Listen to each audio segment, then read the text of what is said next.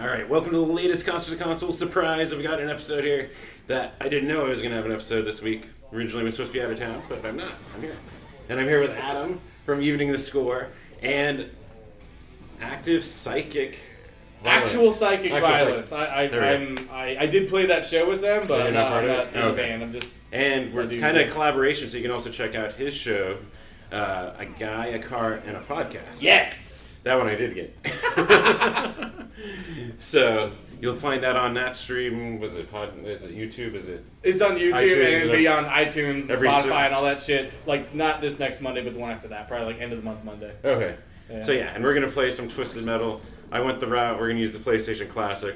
It's easier to run through HD, and I didn't have to worry about if the disc would actually read because my PlayStation running cinematics I noticed isn't always the friendliest. so we're gonna first we're gonna jump into the two player and see if this works out. 'Cause it's been a while since I think we're just gonna select levels and fight it out, Yeah, let's do it. or we can take turns and play through the the story mode. As he just learned, there is a story in Twisted Metal. Apparently, yeah. I don't. I, I don't. Uh, This that is outlaw. It's trying to say. Sorry, this is pre-podcast pre-podcast discussion. I was trying to remember the whole thing about Twisted Metal. It's one of my favorite PlayStation classics. I remember it being so fun, but that was you know 20 years ago. Like everything, just technology. I always loved being Mr. Grimm, even though he has like the weakest defense in the world. Oh shit. Uh. And uh, Jeez. Yeah. Okay. I'm just, And- and the going short-lived- We're going. We're what do we got? In, oh yeah, we can choose. All right. Oh shit. Does this? Let's oh, wow. see. These Yeah, are let's go to the rooftop. worlds too. Huh? Oh man, it's been a while. Here's our controls if you need to see it. I do. Okay, so we got gas, turbo, reverse, tight turn. All the guns are up top. Oh, so gas and reverse. Oh, okay. So I can just use either the Wait. frontward, backward, or okay. All right. Tight Makes sense. turn, fire weapon, gas. I kind of control. We're gonna go. I'm going to control freak. I don't know if you can. Can you control that? Yes. So you can change your controls if you don't like the defaults. Uh, no, I'm good with it. Okay. Yeah, yeah. fine. All right. So And let's I try it. You know, this, we're gonna see how, how good this whole thing goes. Really, I don't know. Yeah. Being a Nintendo Oh, fanboy when this launched. this is one of those franchises that I was like, we don't have on the N64. This is so great. Uh But I oh. think it's just. Okay, oh. I just fell off a building. All right, this is a And that's how I win. I just drive around. real bad and he start. falls off. Oh, okay, so this isn't one of those you repopulate. This Oh, no, we like, do. uh, But the way they did it, okay, so like so they're I my why are you? firing at you because that's the goal of the game. Oh, this, so this toggles. Okay, so then I need to. That's I'll how let you figure out Okay. controls. I'm gonna go get power ups.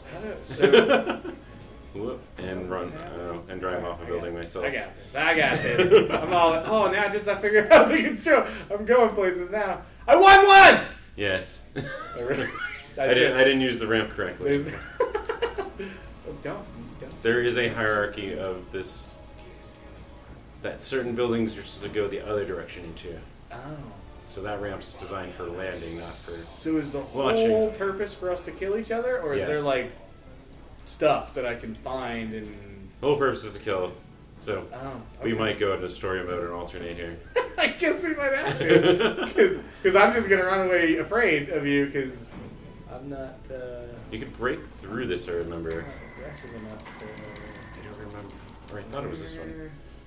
You can break through and there's secrets. See, I'm looking around like an idiot. I'm not. Uh, I need to just find you and start shooting. Well, I just used all my power ups. Where's the ramp that took me up to the rooftop where I? Cur- oh, hang on. I see you. I see you. Oh. And All right, back it up. Oh dang, there you are. I saw you again. I saw you again. there we go. Wow, you're like shooting missiles at me. What's this crap You, about? you have them too. I do. I do. I do. I do. yeah, I need All to. right, let's get into this the interviewing part too, though. I'm ready. Uh, I'm ready. Oh. So wait, so evening the score. How how old is that band? I'm Super good question. Um, by uh, music release, it's 2011. So I guess it's like what's that, eight some odd years old.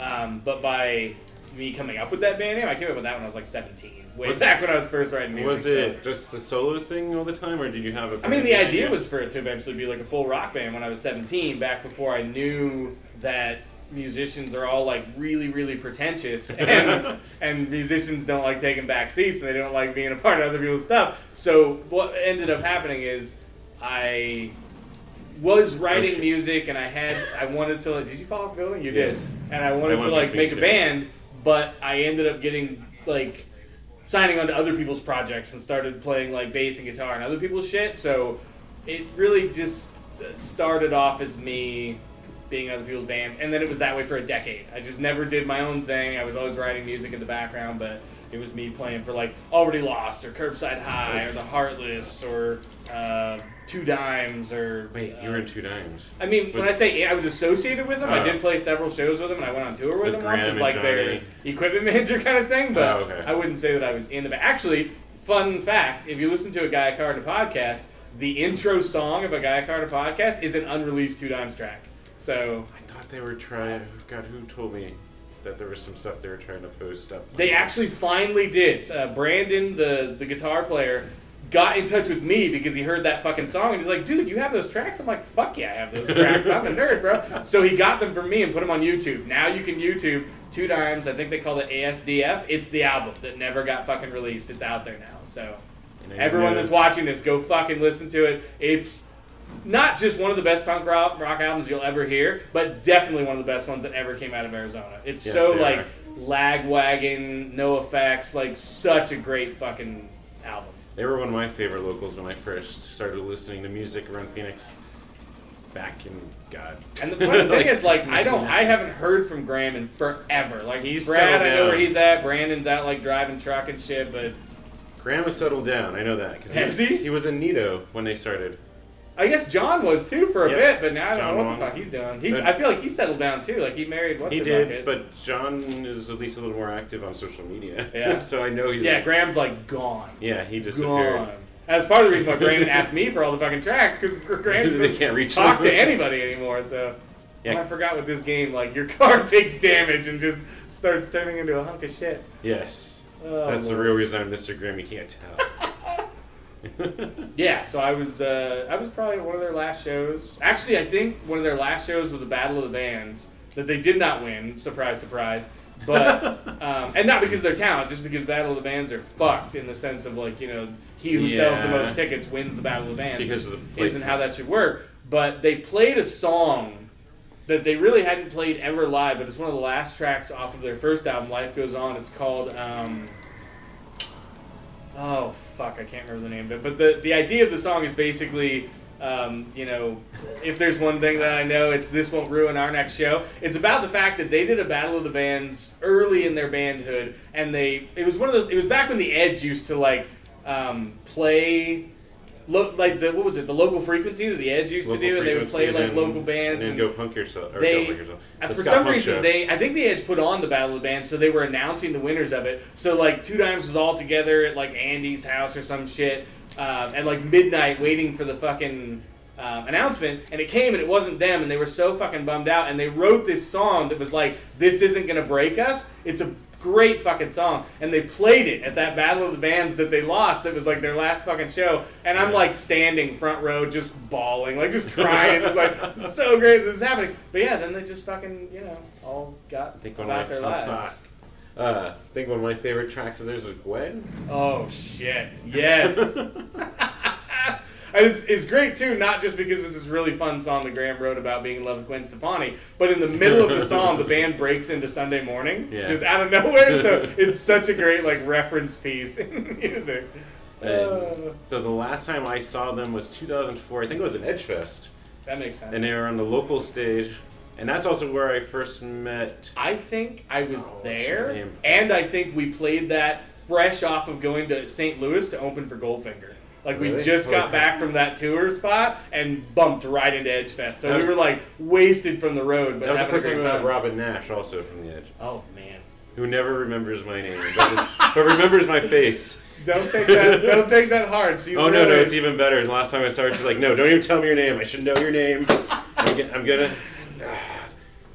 Is it I've Yeah. only met her once, and it was one of those weird moments. Like I think it was actually just before we went on that St. Louis tour. Like it was her birthday, and we all went down and hung out with her at some bar or some shit. And like, I don't think I'd ever seen her. So first of all, seeing her was a trip. But then they, they introduced her like, "Hey, this is our buddy Adam." She's like, "Hi, Adam," and hearing my name come out of a voice that like is in my heart because of the radio. Fucked my shit up, man. It's like, whoa! And she's like super cute Yes. and really, really cool. And and That's now I guess she's like, didn't she work for? I met Graham for the first time that time too. He had hair to here. He had flip flops. It was. Yeah. And then when I ran into him when he was playing with Nito when they just started, it was like f- short hair, and I'm like, "You don't look like what I remember." he really has gone through some phases. He and did- I mean, nothing against Andy. Like I love Andy as as Andy as- Higgins. Yeah, just like a, a tremendous human being. Uh, Some of my favorite like Nito songs were the ones that Graham wrote. Like Graham has this songwriting um, voice that for some reason just grabs me. Like his lyrical prowess and his melodic, what like he's just fucking outstanding. Well, when I found them, I was like, "Oh, this is like a superstar band of like bands I listened to when I was in high school." yeah, yes, Originally, yeah. because Andy from 0.9 percent, Uh-huh. Johnny from October, Yes. Johnny from Two Dimes and That's so Graham. great that you know Johnny that far back. Like I didn't. I I knew um, what's the singer of October's name? I can't think of his fucking name. I knew him because we, we were in the same training class at University of Phoenix online. so like I met him there, and then I went to a show. I think Chris Wagner might have still been playing bass for him at the time, but I saw them play, and it was you know just cool. He's like social Yeah. D. I was at the art, so I was at the art institute doing a game design degree. But a friend of mine in the video program was like, "I'm gonna go shoot video for this album, this band called October's release show at Minor Binders. We're gonna go." I'm like, "All right," and that's the first time I saw October, and it was like the second or third time I saw 0.9 percent. I feel like I also hit my was- head on the concrete. That hurt. they were one of those bands that like I I was only kind of like half into their sound, but just I just loved their presence. Like they were a really good fun rock band to watch Yes. live, but I don't know, yeah, just the the sound wasn't hundred percent doing it for me. And then Uh, yeah, Johnny I think jumped right from them into the Heartless if I if I know. And then my- like it was, um, oh god, Red, White, and Bruised. What's that? Uh, it's uh, who's that local band? I can't remember their name right now. They did the song. Red, White, and Bruised. Uh, I don't know. and I just ran into uh, one of them. Like it was even funnier. His his friend uh, was it Lisa Bush was like introducing me, and he's like, he probably doesn't know any of my songs, and I mentioned it, and he's like, oh shit, you do know my songs. I'm like, yeah. I didn't go out as frequently as I do now, but I Yeah. was listening to local bands way back. I feel like I mean, if I wasn't in a local band, I don't think I would have been able to listen to as much local music because I did. I, not a lot of them had like CDs and Well, MySpace and like you know Bandcamp and shit. It was just so the internet was so fucking. That's new. why I would go to uh, was it East Sides at Mill and University. But I was a West Sider. I graduated from Thunderbird, so it, first I got my driver's license, and it was like, all right, well I can't always drive to Tempe from over here. That costs money on for gas, which Yeah. back then. Now I'm like, I wish it cost that much. Uh, worked like a buck fifty a gallon, right? Like, Yeah. this Look at my high school yearbook and see 99 cents. You're like, when the fuck? What the hell happened? George Bush. Come on, that's what Yes. happened. We all know it. But Oil tycoons running the yeah, country. so then I would and Zia. I would regular Zia look their local section, and it was Craven. Do they still have a local section? Is he They at least the Thunderbird one still does. I haven't looked Oh, at the shit. Mill one. Craven? You were with him the other night at fucking um, at the, the punk rock show, and like Colours. he's one of those guys that like I know him by sight, but for some reason I can't get him and Gadger like Oh, God. separated in my brain. And I'm like Gadger, right? And he's like, no, Craven. Never. And I'm like, fuck! This was your moment to like feel cool. You're just an asshole. yes, Craven gave me my first nickname, Homemade Shaker Joe. That's how I have a Facebook page. It wasn't even for every show Joe. I got peer pressure because people are just like, no, you should just create one. I'm like, why would I create another page? I have to manage it. Why the fuck? I already have to manage my own Facebook. Why the fuck do I want to spend more time? And then I did it. I'm like, there, you guys can shut up now. And it was named after Homemade Shaker Joe. and then I'm like, well, Can you explain that name? Yes, I can explain that name. So when KUKQ launched after the Edge slash XFM changed formats and Mhm. fired everyone like Craven, uh, Craven started doing an open mic called Woodbangers Ball, which Remember also that, went with yeah. his, I think it was weekday afternoon show on KUKQ, where he do acoustic covers. So it had to be acoustic, but you can get him to play acoustic punk and stuff in the morning. So that actually kind of was my morning when I was working my other job. Was just like requesting. That's so rad. Uh, and then you do the Scott Punk snack lunch. But yeah, so then one of the shows, I think it was Todd Libby. Was it? Oh, one of the bands that was playing the open mics, like Joe, get up here and you can actually play with us. Oh God, I, I, forget. know you play. No, what was percussion? Oh, okay. Like, and, and then Craven called him out. He's like, "You don't actually have that, Joe. I'll just go buy you a beer." and then uh, Victoria Cruz, and she's like, "No, no, no, no, wait, wait, wait, wait." Which some people might know the name. She's kind of also pulled out a little bit and become more uh, homebody, but she was like, "No, no, no," and yelled at Travis. Uh, Stevens, who's bartending and managing Pub Rock at the time, was like, "Tra- "Travis, you have an empty beer can?" Gave her a PBR can. She ran out front, took gravel from Pub Rock, put it in there. Travis took stage tape, put it over the top of the thing, and it was a shaker.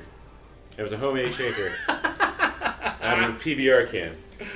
And you can see it in the corner behind me on every show Joe says go. I've made sure to at least keep it around.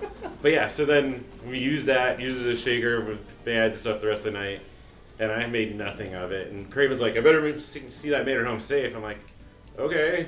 So then I got home, took a picture of it, posted to Facebook, tagged Craven. All right, see, you made it home safe. Forgot about it. The Monday before, I think it was Monday before Woodbangers, they're like, you're bringing it, right? I'm like, oh, I still have it. Yeah, sure. Okay. It's staple now. And then good. I just started bringing it every week to Woodbangers Ball, and then he started calling me Homemade Shaker Joe. Wow. So- So, That was my first ever nickname, and Craven gave it to me. I mean, nickname other people gave me. Let's put that. So you mentioned that you were in school I'm running a for circle, sorry. Um, game design, but obviously you're huge into music as well. Like, was there ever a time that you were thinking like music, performance, or otherwise was going to No. be your thing? no, just a no, a I just liked fan? it. I just liked watching it and moshing to it, and especially my time at GameStop. And one of my was it assistant manager, third key? No, assistant manager. She was like, "You mosh," because you couldn't tell. Like dressed up, especially when they had the polos and their normal dress code. Yeah. They're like, "You're so calm and stuff," and then she's like, "I think that's an outlet for you, like to release all your stress. Go to these punk shows and just move around and mosh and Yeah. run into people." Yeah. Like I always just had fun at shows and enjoyed the music. Which is funny because you and me stand in front row at the Idiot King show. There was at least five times that they were trying to pull us into a pit, and I know I wasn't in the mood for it, and you seem to be kind of avoiding it too. Are you kind of over that now, or do you still like It get in depends sometimes? what I want to do. It's also I'm somewhat goal oriented, so I'll be like, all right, I need to get my good phone picture, and I need to get this before Yeah. I'm gonna relax and just whatever. Let's have fun. Like last night, I ended up in the pit for Ass Swipe Junkies and Skull Drug. But it was after I was like, all right, I got I got a good picture. I'm comfortable. Let's just fucking have fun now. And alcohol, alcohol had a role in it. Which begs the question. I mean, obviously you're a, a really um, intense music fan, and and you do really great. I mean, on behalf of the music, uh, the local music scene, you do great work for like what we're all doing. But um, oh, what was my point? Where, was I headed with that? We're, we're gonna go into something else. I'm like we're running in circles. Yeah, we are running in circles after each other. Um, Let's. I'm gonna play some I, single. oh, it, it comes back to like I guess maybe like the stress of because having a podcast is fun. I enjoy having my podcast. Yes. However, there is some a point you get to where you're kind of like this is real fucking effort to like produce this thing and to keep it like you know packed each week and shit like that. Have you gotten to a point with what you do where you're uh, where you get like a little over it, like kind of having your own mental checklist every time you go to a show, and it's like you there's a point where you can enjoy it, but that that point's probably I don't know an hour into the show or some shit after you finally like gotten some does. content and sort of So, actually, that goes into everything's peer pressure. That's how this all, how everything I'm starting to believe it's just the will of the universe Uh-huh. being like, no, this is obviously what you need to do. And I'm like, okay, I enjoy it. But uh, like two and a half years ago, I got a real camera, and this is where I can really relate to bands that are just like, I'm, I don't give a shit about my draw. I just want to keep playing. I'm like, I'm like, all right. Well, I kept bringing the camera to everything, Uh-huh. and I'm like, fuck. I'm like already a month behind. Ah, I'll catch up. I'll catch up. And I kept taking it, and then it was like five months behind, where I finally was like, I can't take pictures, at, at least with my real camera, at every show. Yeah. It takes too much time to process it. Yeah. And so then I established my like four show rule, kind of a three show rule, where the pile can be four and that's it. So now I don't bring it to everything. So I can actually enjoy it. Yeah. I'm also dying again. Um, but uh, that was where I realized because this all started as a stress relief. Like this is, was my, this still is my happy place. But when I made it into a job every time, I was like, fuck, I'm tired and we're exhausted and a little. ah. So then by removing the camera part of it, even with the phone, it's not too bad. Then I was like, okay, I'm having fun and relaxed and Yeah. also, I'm so uh, it's reverse. I forgot what I said to reverse. Um, And this whole back end of it, the whole consoles to concerts thing, like I, I haven't watched a ton of them, but I, I get the impression like you're you don't get as many guests as you would like band wise. I've been here to just sort of like play video games and, and talk about shit. Uh, Is that band- accurate, or you do a pretty pretty good job with the band is who you want to have in here, kind of shit? so far. Um, we've only had let's see two fall through at the moment, and one of them is actually another local podcast. We're still it's more job work related and schedule related, but just like first I did do a podcast and then he ended up accidentally deleting it with a couple others. And then trying to reschedule was like and we have yet to. But then I was like, cool, we'll bring you on. He had his new project and then his work schedule changed and then it was like crap. When you say he deleted it, was that accidental, or yeah, was he that was because there was cleaning up his files. Like he Oh, he deleted like even like he had an interview with Psycho Steve. He had like all this stuff, and Oh, they, they weren't posted yet. And he actually deleted, I think, a folder that just happened Ugh. that he thought was not. I've had two like episode gone things. One was like I still have the episode, but after she listened to it, she was like, "No, I don't want that shit out there," so it never got published. And the other was I was talking to an actor in L.A. It was a high profile interview for me. And the fucking app that I was using just didn't record. We had like an hour and a half conversation. It was yeah. so much fun. It was great. I had to text him afterwards. I'm like, dude, I'm so sorry. It went away. Can we redo it? He's been really sweet, and I just haven't like gotten back in touch with him because I want to try to put some time between our last conversation and and the next one because I'm hoping it'll feel fresher than us just like trying to have the same conversation again. But it, was a, it was a bummer for me to to lose that. But no, most people. It's been a mix of bands that I've approached because this came out of like three and a half hours of sleep listening to a podcast. uh, the idea dawned on me when uh, Harper from Harper and the Moths was on Getting Stoked, Uh-huh. and uh, Matt was talking about. He's like, I want to put together like a local podcast network and stuff. I'm like, you know, I have this idea. Will it work? I don't know. But then I'm like, and Harper's on it. I'm like, and I've been trying to get together with Harper and play video games for a little bit. What if I made it where I schedule them and they come over and they have to be there? and so I put it out there on a Facebook post and passed out after I got off work and then woke up first stressed out. I'm like, oh fuck, what did I just get myself into? And then like, once I woke up a little more and thought, I'm like, no, this is a good idea. We should go with it. it is. But I was just like at first freaked myself out what I did while half asleep at work. I'm like I publicly put it out there. Crap. Which is the most I like way back when I first uh, actually might have been before I even got the Mac when I was getting ready to um, edit the documentary. I made like this just ghetto teaser trailer for it. Yeah. and I put like coming summer of 2009, 19 specifically because I'm like, if that's on there, I'm gonna have to get this Yeah. thing out by like August or September. I'm gonna make myself do it. Again. so it's fun to kind of put yourself out there and and. Uh, So and- and that's then how this came about. And like work. Harper, Maddie from Creepsville, like initially Brandon from American Standards, initially it was a bunch of people that I already do like video games, and we talked about just getting together to play video games. And I'm like, no, let's get them on this show. Love their band. Let's. They're part of the reason this show even exists. So. And there's still been a few that escape my brain, and then I remember like, oh shit, that's right. They should be on this show, and I forgot about them. I'm sorry. Well, I don't tell them I'm sorry. I just ask them to see. but there's people that cross my brain, and then I just it escapes an ethereal of everything going on.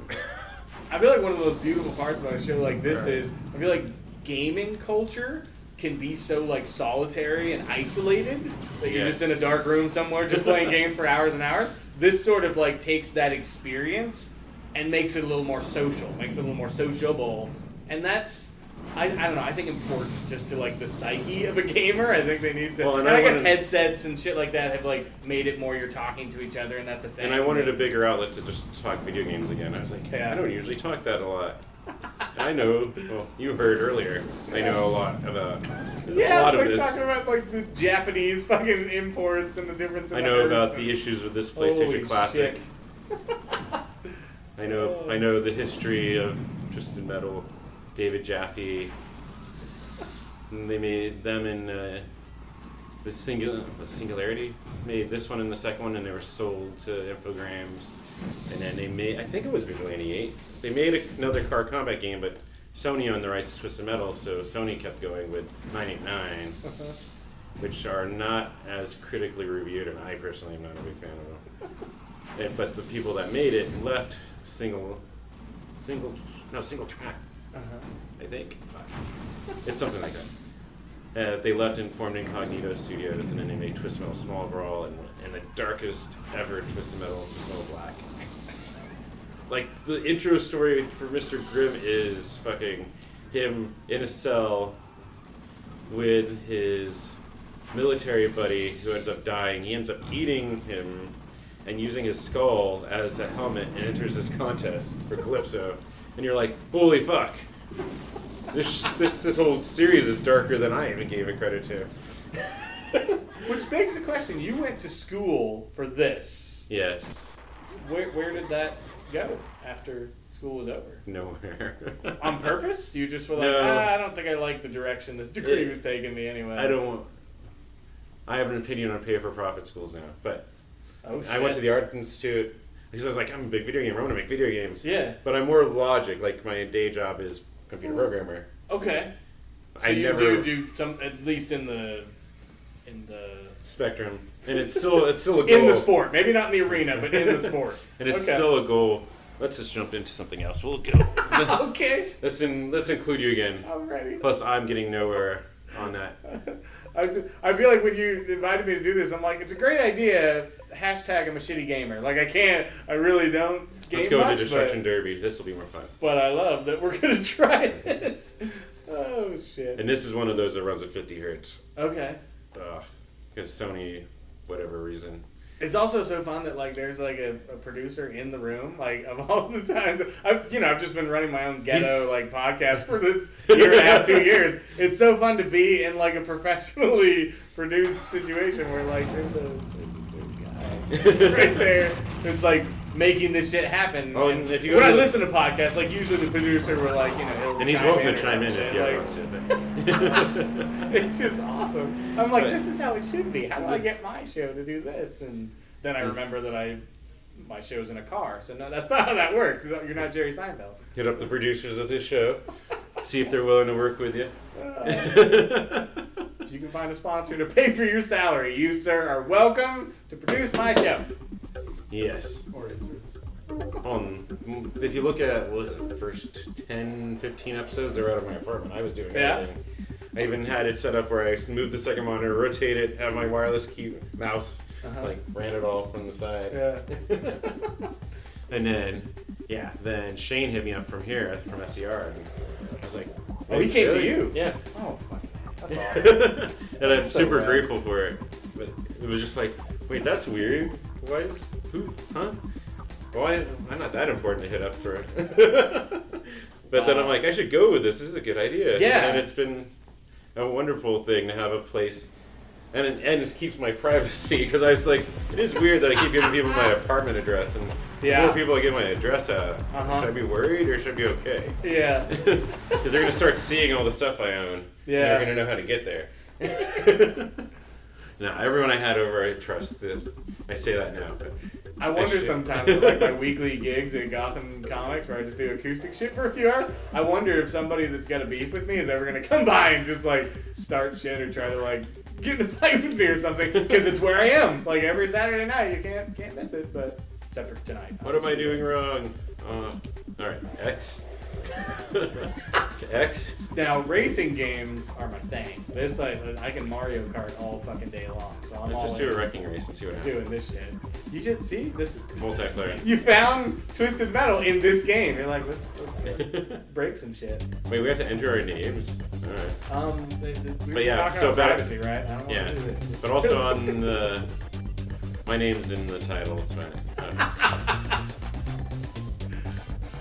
there we go. That's a good point. Like, I, I, I, I was, do I have to? If you start? want, or you can put ass or whatever. No, I just I'm not. It's not moving. Do I need to Oh. hit the start? Oh, do I button? put your name? Yeah, I think you do. All yeah, right. you can put cool. um, I guess that's one of the funny things about my show is like it's called a guy, a card, a podcast. So there's there's some degree of anonymity to it, but in the description it says Adam Blaylock's Free Wheeling Podcast. So like I'm I'm definitely right. there. Why does it look like it went backwards again? Your console hates you, dude. Hates you right to your face. We put names in, so there's that. I did what you asked.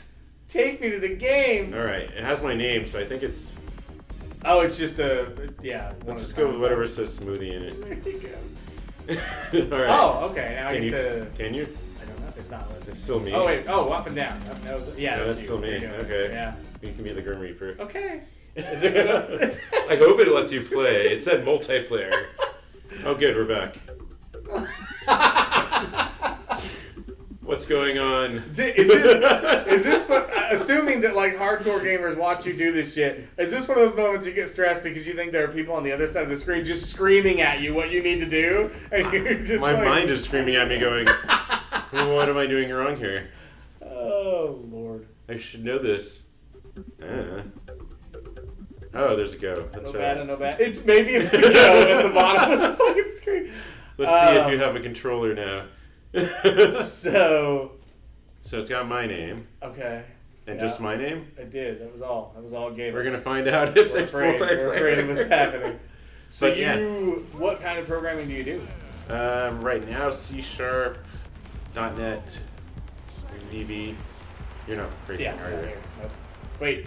Wait, are you? No, yeah. no. Okay. we'll figure this Let's out. try it again. Man, this is really. So you already started using terms that uh, are mildly over my head in the sense that I. Yeah, I don't know. Go, go ahead. Continue. This is a really long way just to exit a race. um, so, and my the other thing I kind of grew comfortable with it, anyways. Back end of high school, through college and past, I wrote for small video game websites, and I'm like, my name's already public out, publicly out there. If I whatever. So I've kind of gotten comfortable with it. I mean, and you got one of those bitching names ever. Like when I saw that your name is like Joe Mayer, I was just like, "You mean like the other guy?" Because I, I can't, I can't not. with a John, Yeah, get like all then a Y instead of an I. out on. Yeah, exactly. But still, it's like even just saying it, there's like a chocolatiness to the, that, that, that name that I, I feel like is really has, has got to be benefiting you. So you said you what what kind of programming do you do? Walk me through. I'm ready. Do I just set all these to two players? Is that what's going on? I hate this. I hate this. This is. This is probably a better single player game. Because I Uh, am just gonna keep entering names, aren't I? all, all day. Uh, but yeah, so I mean that I've always been involved with video game stuff, writing about it. And those writings are horrible. But regardless, you can Define find them on the. Internet Archive. Oh, they're wordy. They're repetitive. Wordy like pretentious? Like you're No, using like bigger like- words than you need to, or No, just I like to go into like so much detail, and I was, it's like all this detail's not always needed. like It's like every aspect of their manual. graphics. Like a like an editorial. Uh, so we did stock her. Do I just set? yeah, this is really interesting. It seems silly, right? It's, it, it seems like I'm just should- gonna keep entering names and so for every option. Uh-huh. This is the most entertaining part of the show. if you weren't sure our names, yeah, I'm putting it in front of you guys. So was um was it- moving from school into a job like All right. a happy thing, or do you did you find we're yourself try sort this of again. Because you mentioned like you you have issues with the, the, the So school what itself, happened like was, and I still learned something. But first off, uh-huh.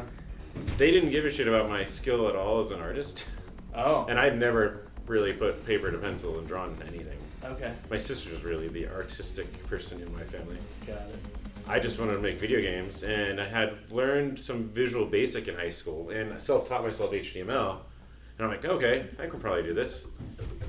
And I don't even. We're gonna probably jump in another game, Okay. um, but we'll see what happens here. So went into the thing, like it didn't even click until my last semester, second last semester, life drawing. Like I had no idea of like what are they fucking telling me about the shapes and learning the muscles and uh-huh. suddenly it clicked and I'm like, fuck, now I wish I had all these other classes to go back through. oh So there was that. There was they did help me also like Photoshop. Uh, um, I forgot what Adobe's movie suite is, pro but Fuck, I I worked with that in there. I worked with Unreal Engine.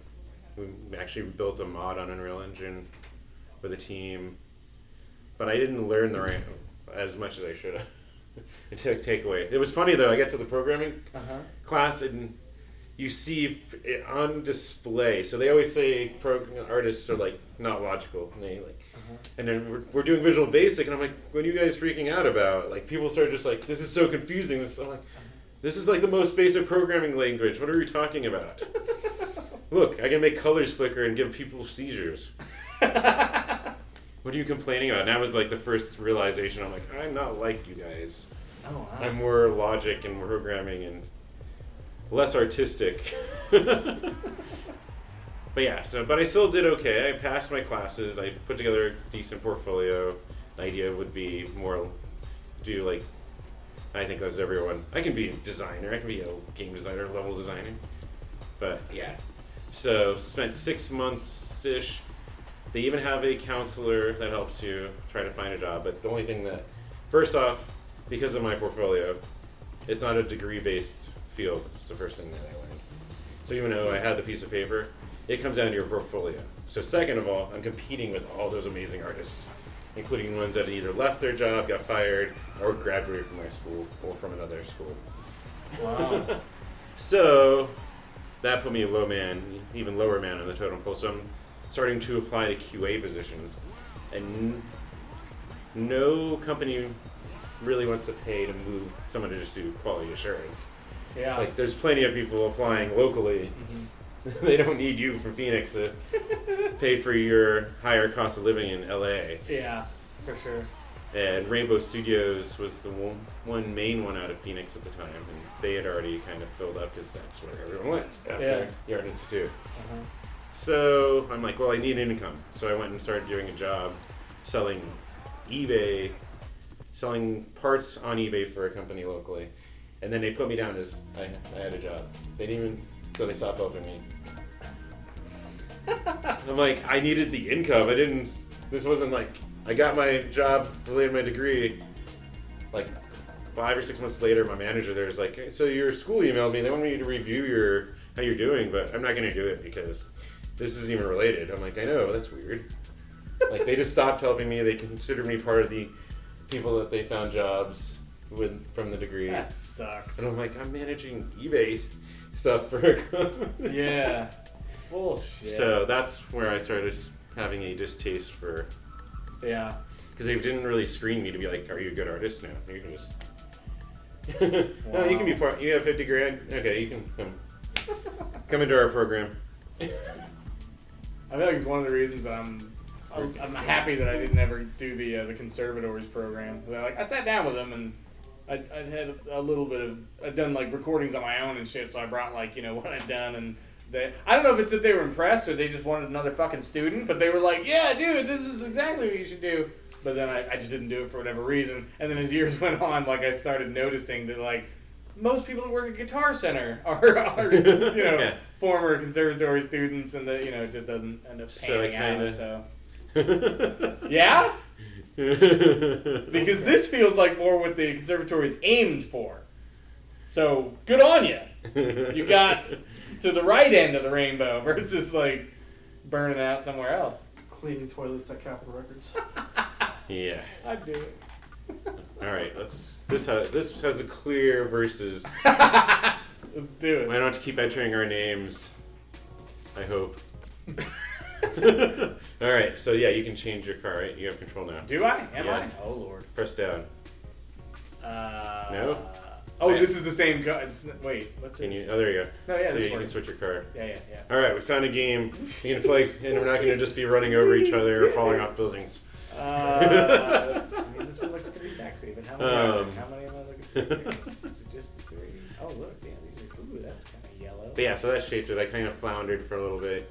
I ended up, I, I ended up same time. So I actually worked two jobs. I worked part time at Babbage's at Metro Center, and I worked that eBay job, and then eventually, I quit that job at Babbage's because of a manager that took over who was a dick. But I was nice, and I kept my. I know how that company works, so I was like, all right, I won't cancel all my reservations on you because I had like eight or nine and I know how that'll reflect really nicely on you guys for the, your your rankings.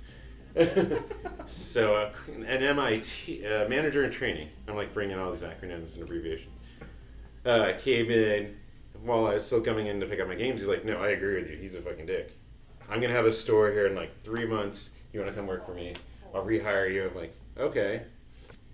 And then, so I ended up back at GameStop right as they merged with EB and he got a store within like three months, six, four months of that. Wow. And the day he got it, he offered me the assistant manager position. He's like, "I know you know your shit. And I know you didn't rise because the dude you worked under was just dumb. I already talked to the regional. You're good to be my assistant manager if you want it. And like gave my notice. I was at Charles Schwab at that time, and so I went into the GameStop system. Went back into the GameStop system and learned about the cog in the system there. Six months I was a store manager. I actually uh, was a Saul. Uh, there's a couple people that I see going to shows that I used to sell video games. Yeah? yes. Uh, oh, is it loading? Is that, oh, oh, that's right, Japanese. Confirm. Confirm. It's not X. It's circle. Fucking Japan and their stories. Ugh. Well, they started switching the controls for Americans later on when they realized we used this button for confirmation, not this. But that's also why it's circle and X. That's supposed to be canceled, not supposed to be confirmed. Do you listen to uh, Hollywood Babble-On? Kevin Smith's podcast with that. Ralph Garman guy? I listened to Fatman Beyond. Okay. There's this, there's this like fucking um um There we go. segment that they do called "What the Fuck Japan" that made me Yeah. laugh just now thinking about this. But yeah, so Uh, uh, Germ- the Germann and Greenfield location is the one I managed for like three and a half years. oh wow. Greenfield into 60 is the, the real crossroads. I just remember having to always clarify no, it's the traffic lights Germann. Yes, we are Greenfield and Baseline, but we're not there. If you drive there, you're not going to see us. That's like a chunk of your life. Three years. What? Yeah. What was that like? Uh, the first year, I was like, cool, finally, because like they hate GameStop's getting, or if anyone ever listens to this, they hated overtime. So anyone that wasn't manager and salary, you you can't go over forty. Wow.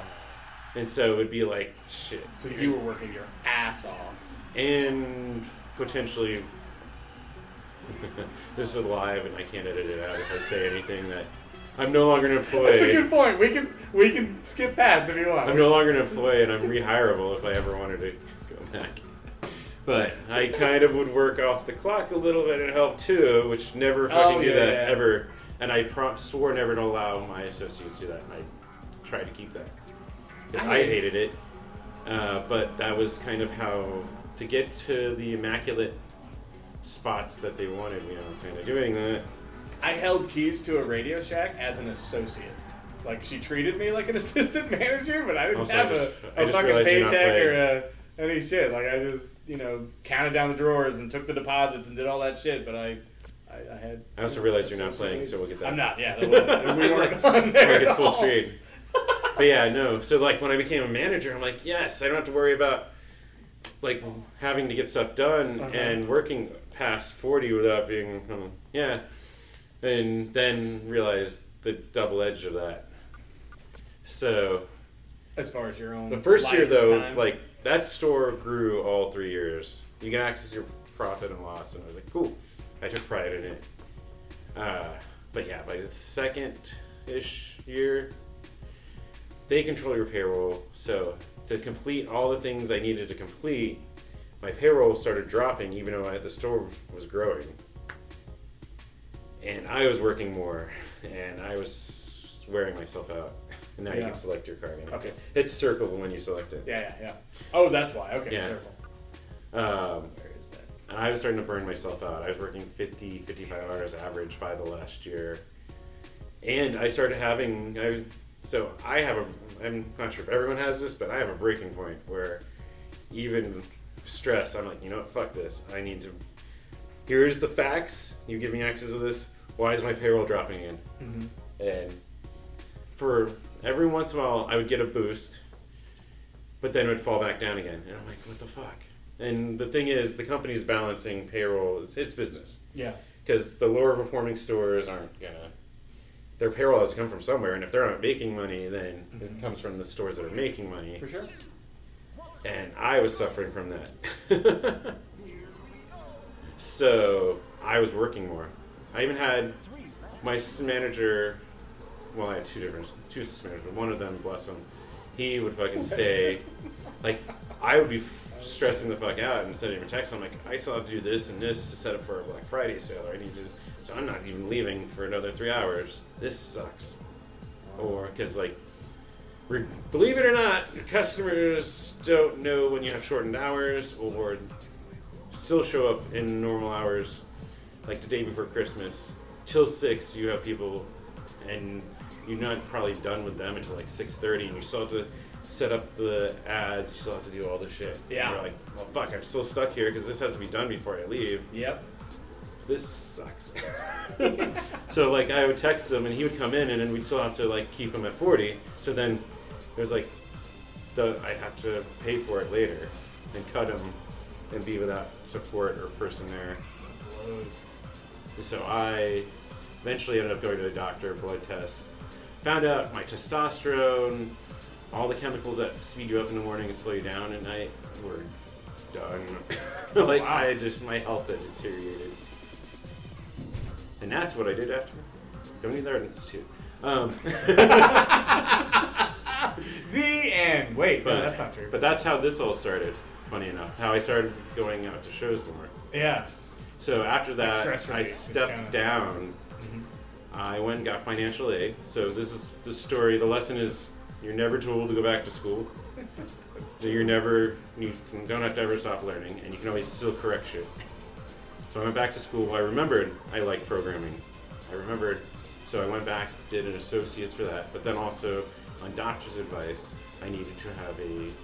They're like yoga, whatever. You need to go Oh, wow. and have a place that you're not stressed out. Yeah. You are. This is all the effects of stress. Yep.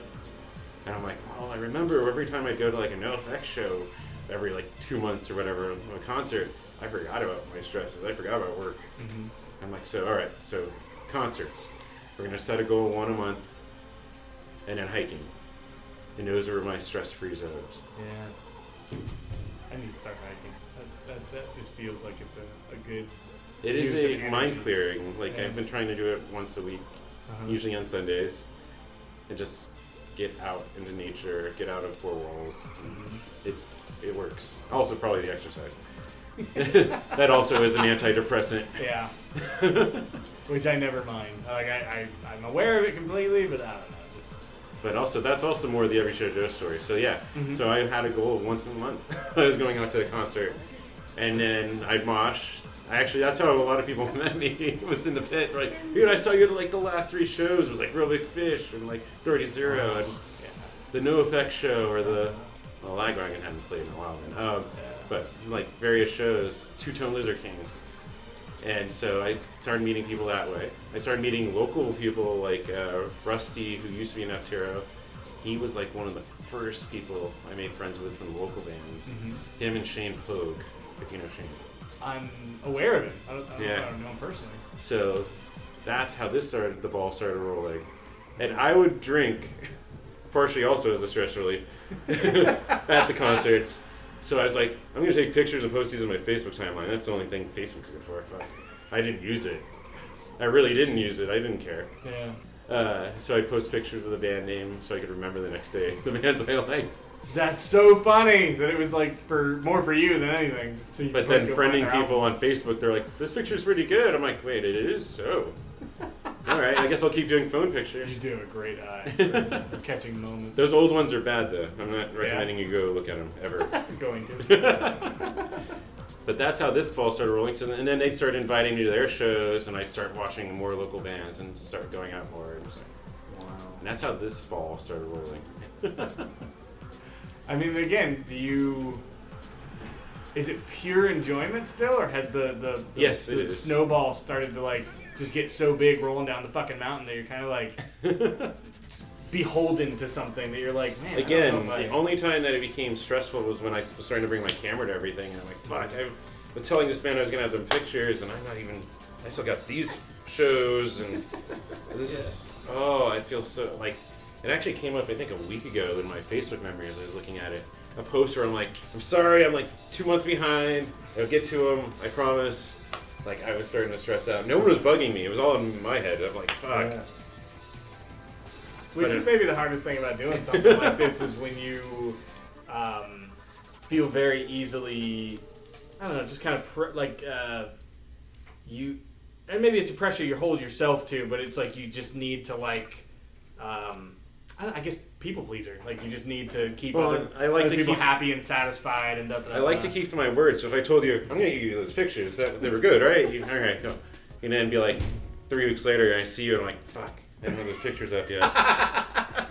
God, what do I tell them? and like for most people, first they're fine. Someone put it in perspective, like we're not like going, oh fuck, where are those pictures Joe was supposed to get us? Fuck that, dude. They're like, no, if you can get them, get them. If you don't, don't, don't Yeah. worry. Mhm. Like people put it in perspective. like they're not actively like, man, we're starved for pictures. Joe promised us those, man. But yeah, and it's me just being like, if I let myself go a little bit, then I'm gonna slack on everything. It's a worry that. with your show being like I don't know, I guess kind of sponsored or, or supported as it is, do you feel some need to like expand or reach higher, like like Real Big Fish or something, like trying to reach out and like get, get 'em on this show? someone, yeah, like like some No. This, kinda- well, at least currently, no. It's the same philosophy I have with my Instagram, with everything. Uh-huh. Because the reason you don't see tons of pictures of me is because it's not about me. It was to promote bands that I like, that I want people.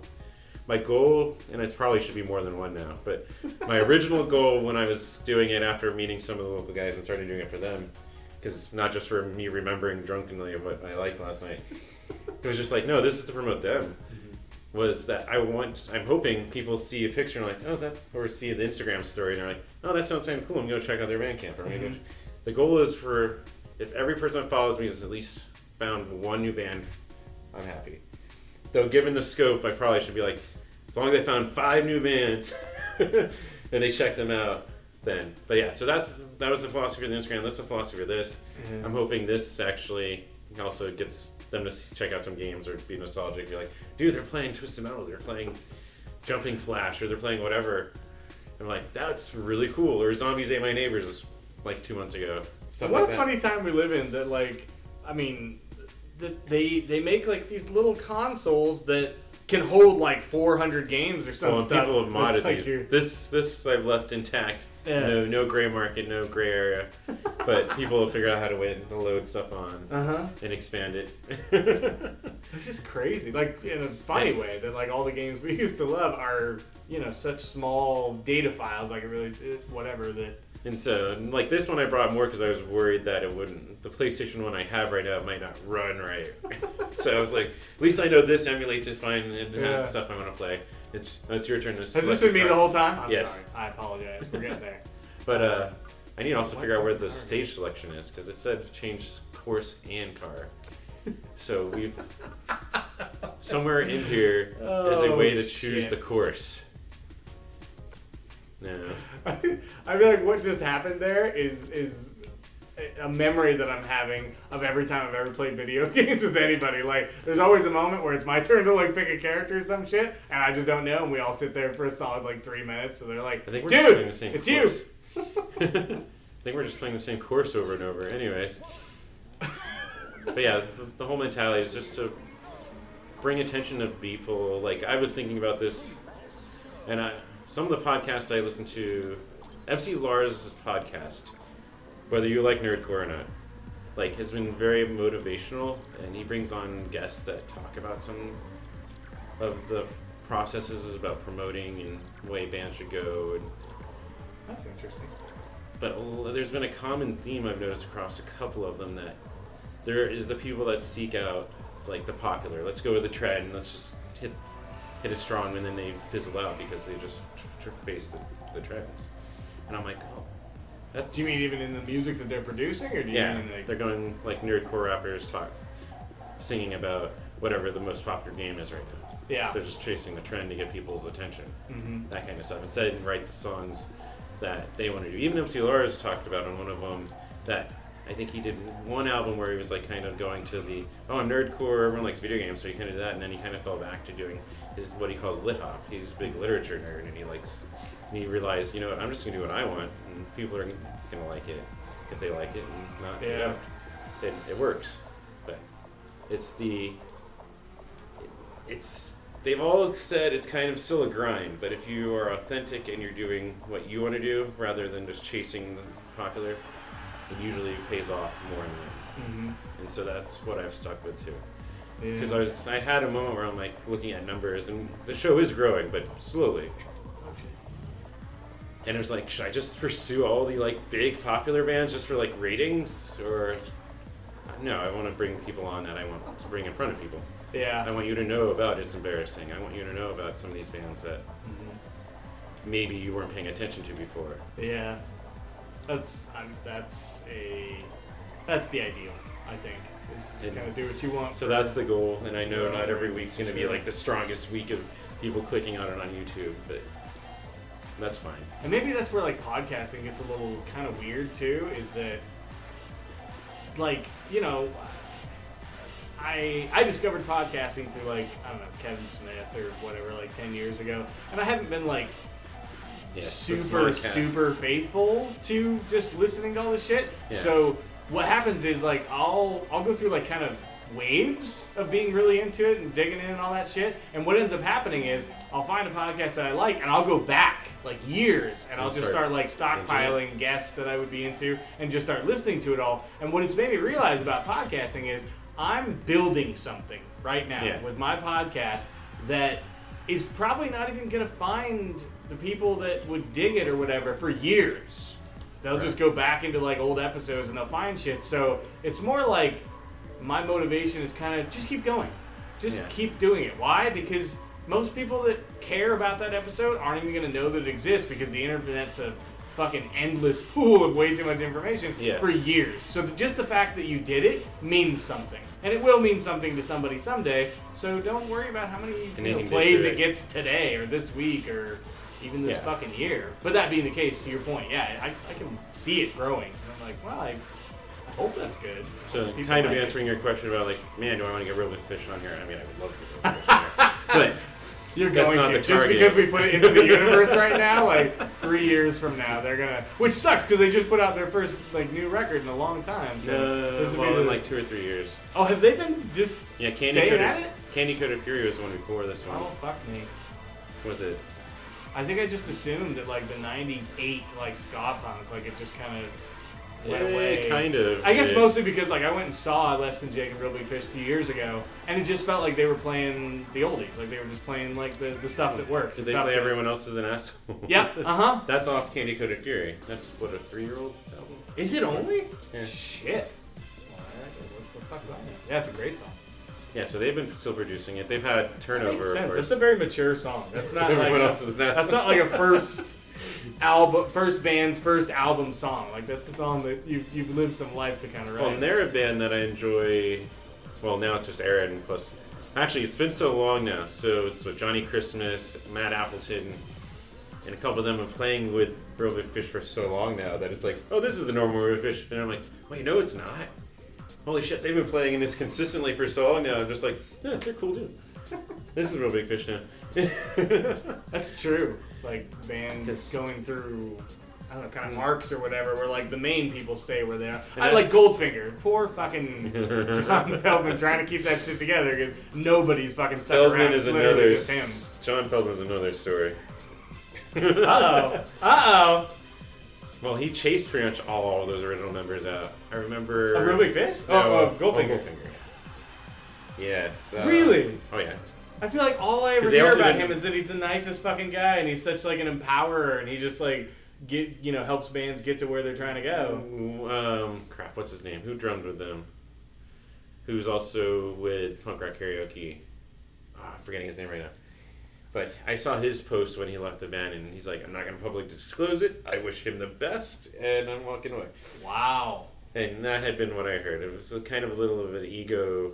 I'm sure he's still a nice guy, but that at least internally it was kind of an ego fight.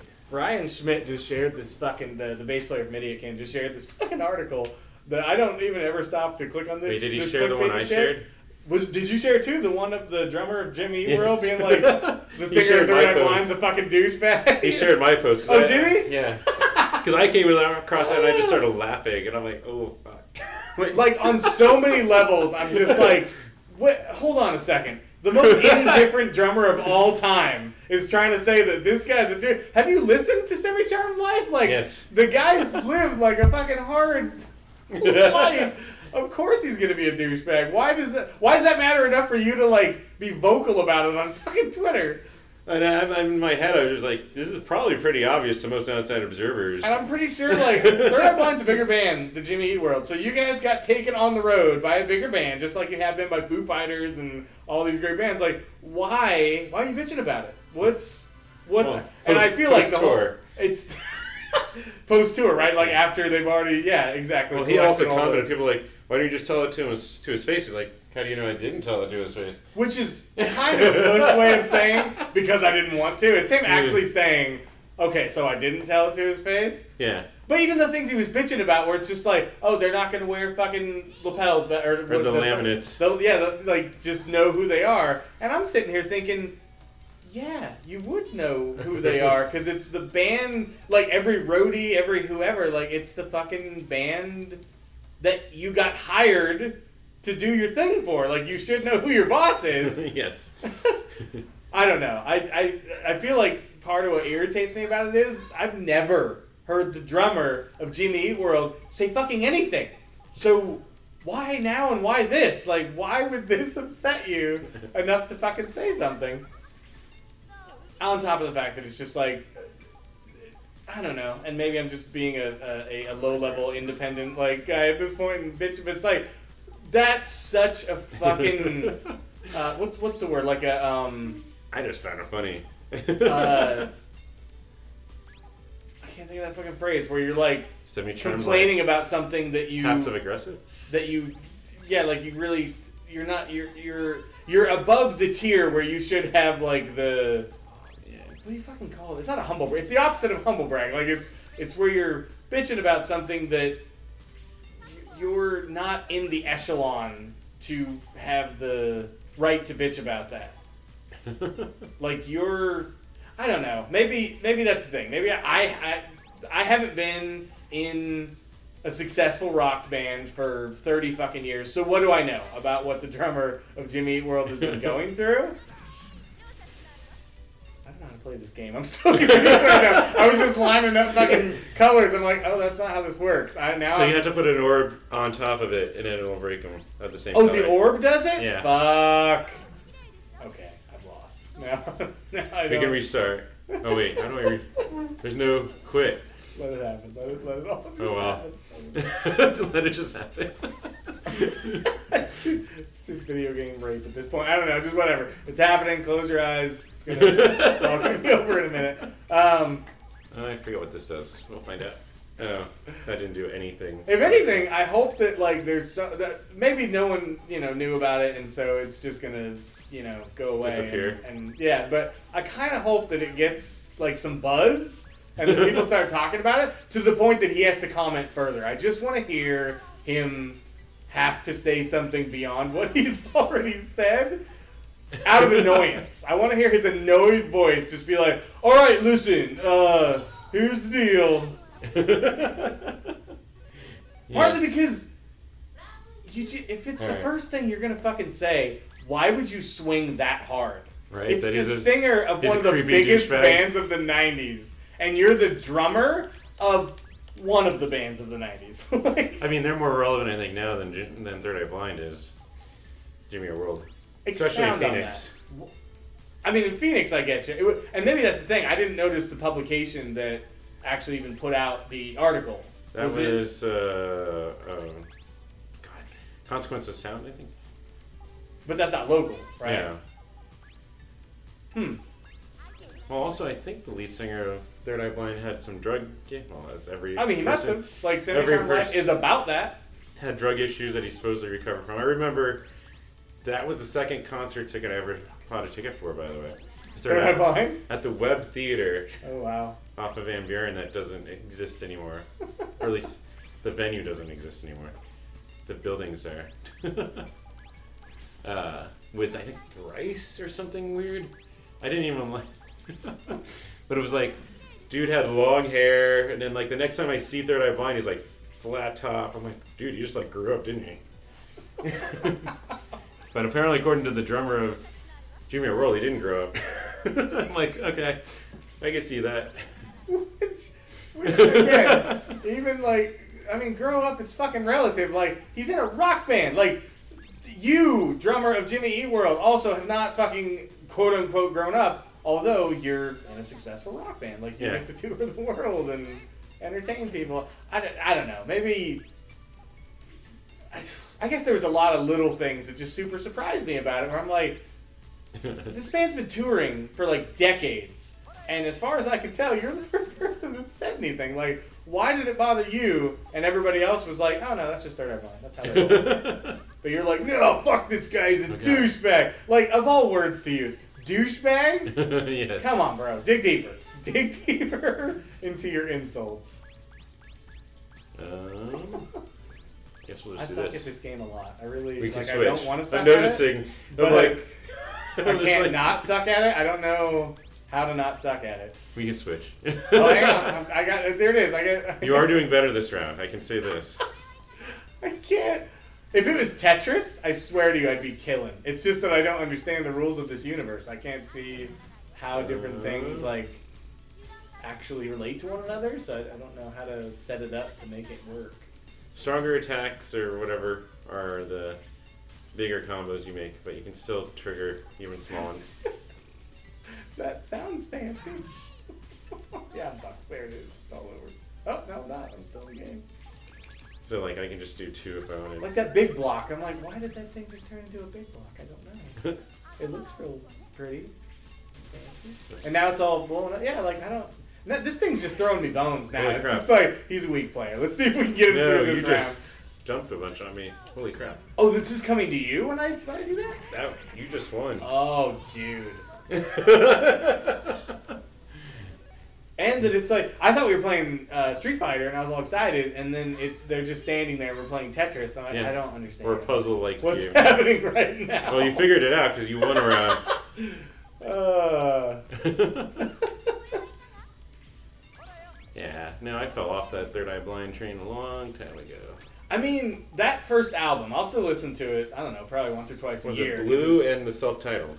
Were like But uh, Blue, I no, like the self-titled, yes. The Blue, I did not dig, Yeah. and I haven't dug anything since then. So I'm, yeah, I'm not even sitting here like bragging on Jimmy Eat World's drummer as a fan. Like I'm a loose fan. It's more just like, what did you expect out of this human? Him to be human sounds like. That- that- and when he says douchebag, my first thought before even reading the article, I figured it was like another Louis C.K. story. I'm like, oh, shit, he's about ready to tell us some stuff that went down, and then it just turns out that he's like, no, he's just a he's just a silly boy. I'm like, I, okay, now I don't.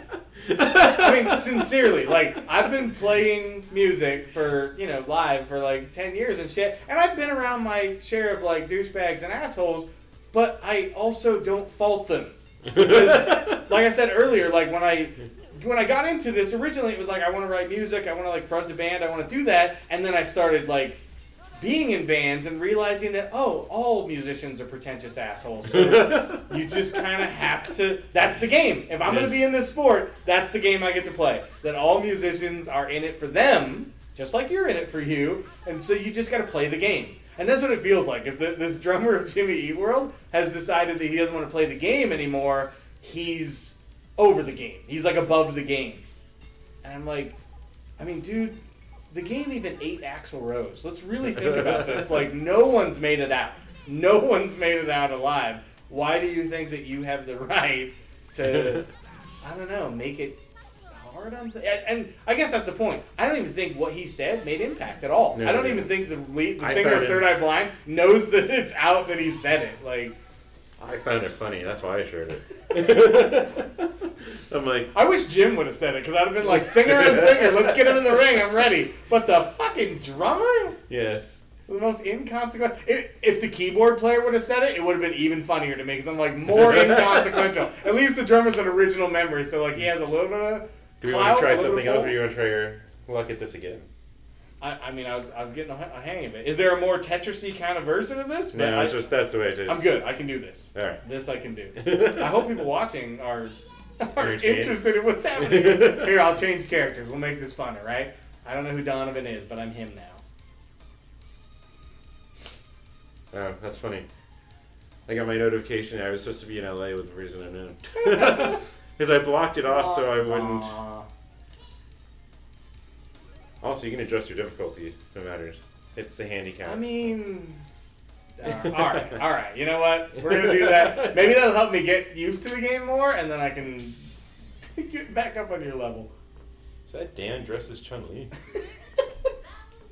Speaking That's of. Street Fighter, are, are you a fan of like the franchise, like the Yes. films, any of the shit? Like, do you go do you go deep with this shit, or is it just? I've watched the anime.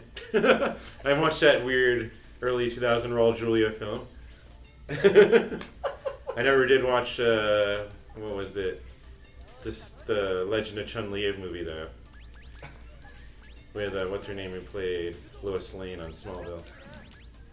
Did she? Yes, she also was in uh, Eurotrip as the girlfriend that Scotty doesn't know about cheating on him. Wait a minute. Hang on. Hang on a second. Is the song Scotty doesn't know about that? yeah, it's about it that in the movie. I didn't know that at all. his longtime girlfriend has been cheating on him the entire time, Ah. and with uh, Matt Damon's character, Matt Damon plays the lead singer of a punk band, and he wrote the song "Scotty Doesn't Know." And I have no idea. And then, as a running joke in that movie, it's the song keeps showing up throughout the movie, even in Europe. Uh, the fucking nineties, man. That was a movie I wrote off, and then uh, like a random, like hanging out with friends, turn on a movie on like Cinemax or something at like 1 a.m. and be like, "No, it's Eurotrip's one of those movies," and then you're like, "Wait, this is actually really good, isn't it?" Yeah. Why did we discount it?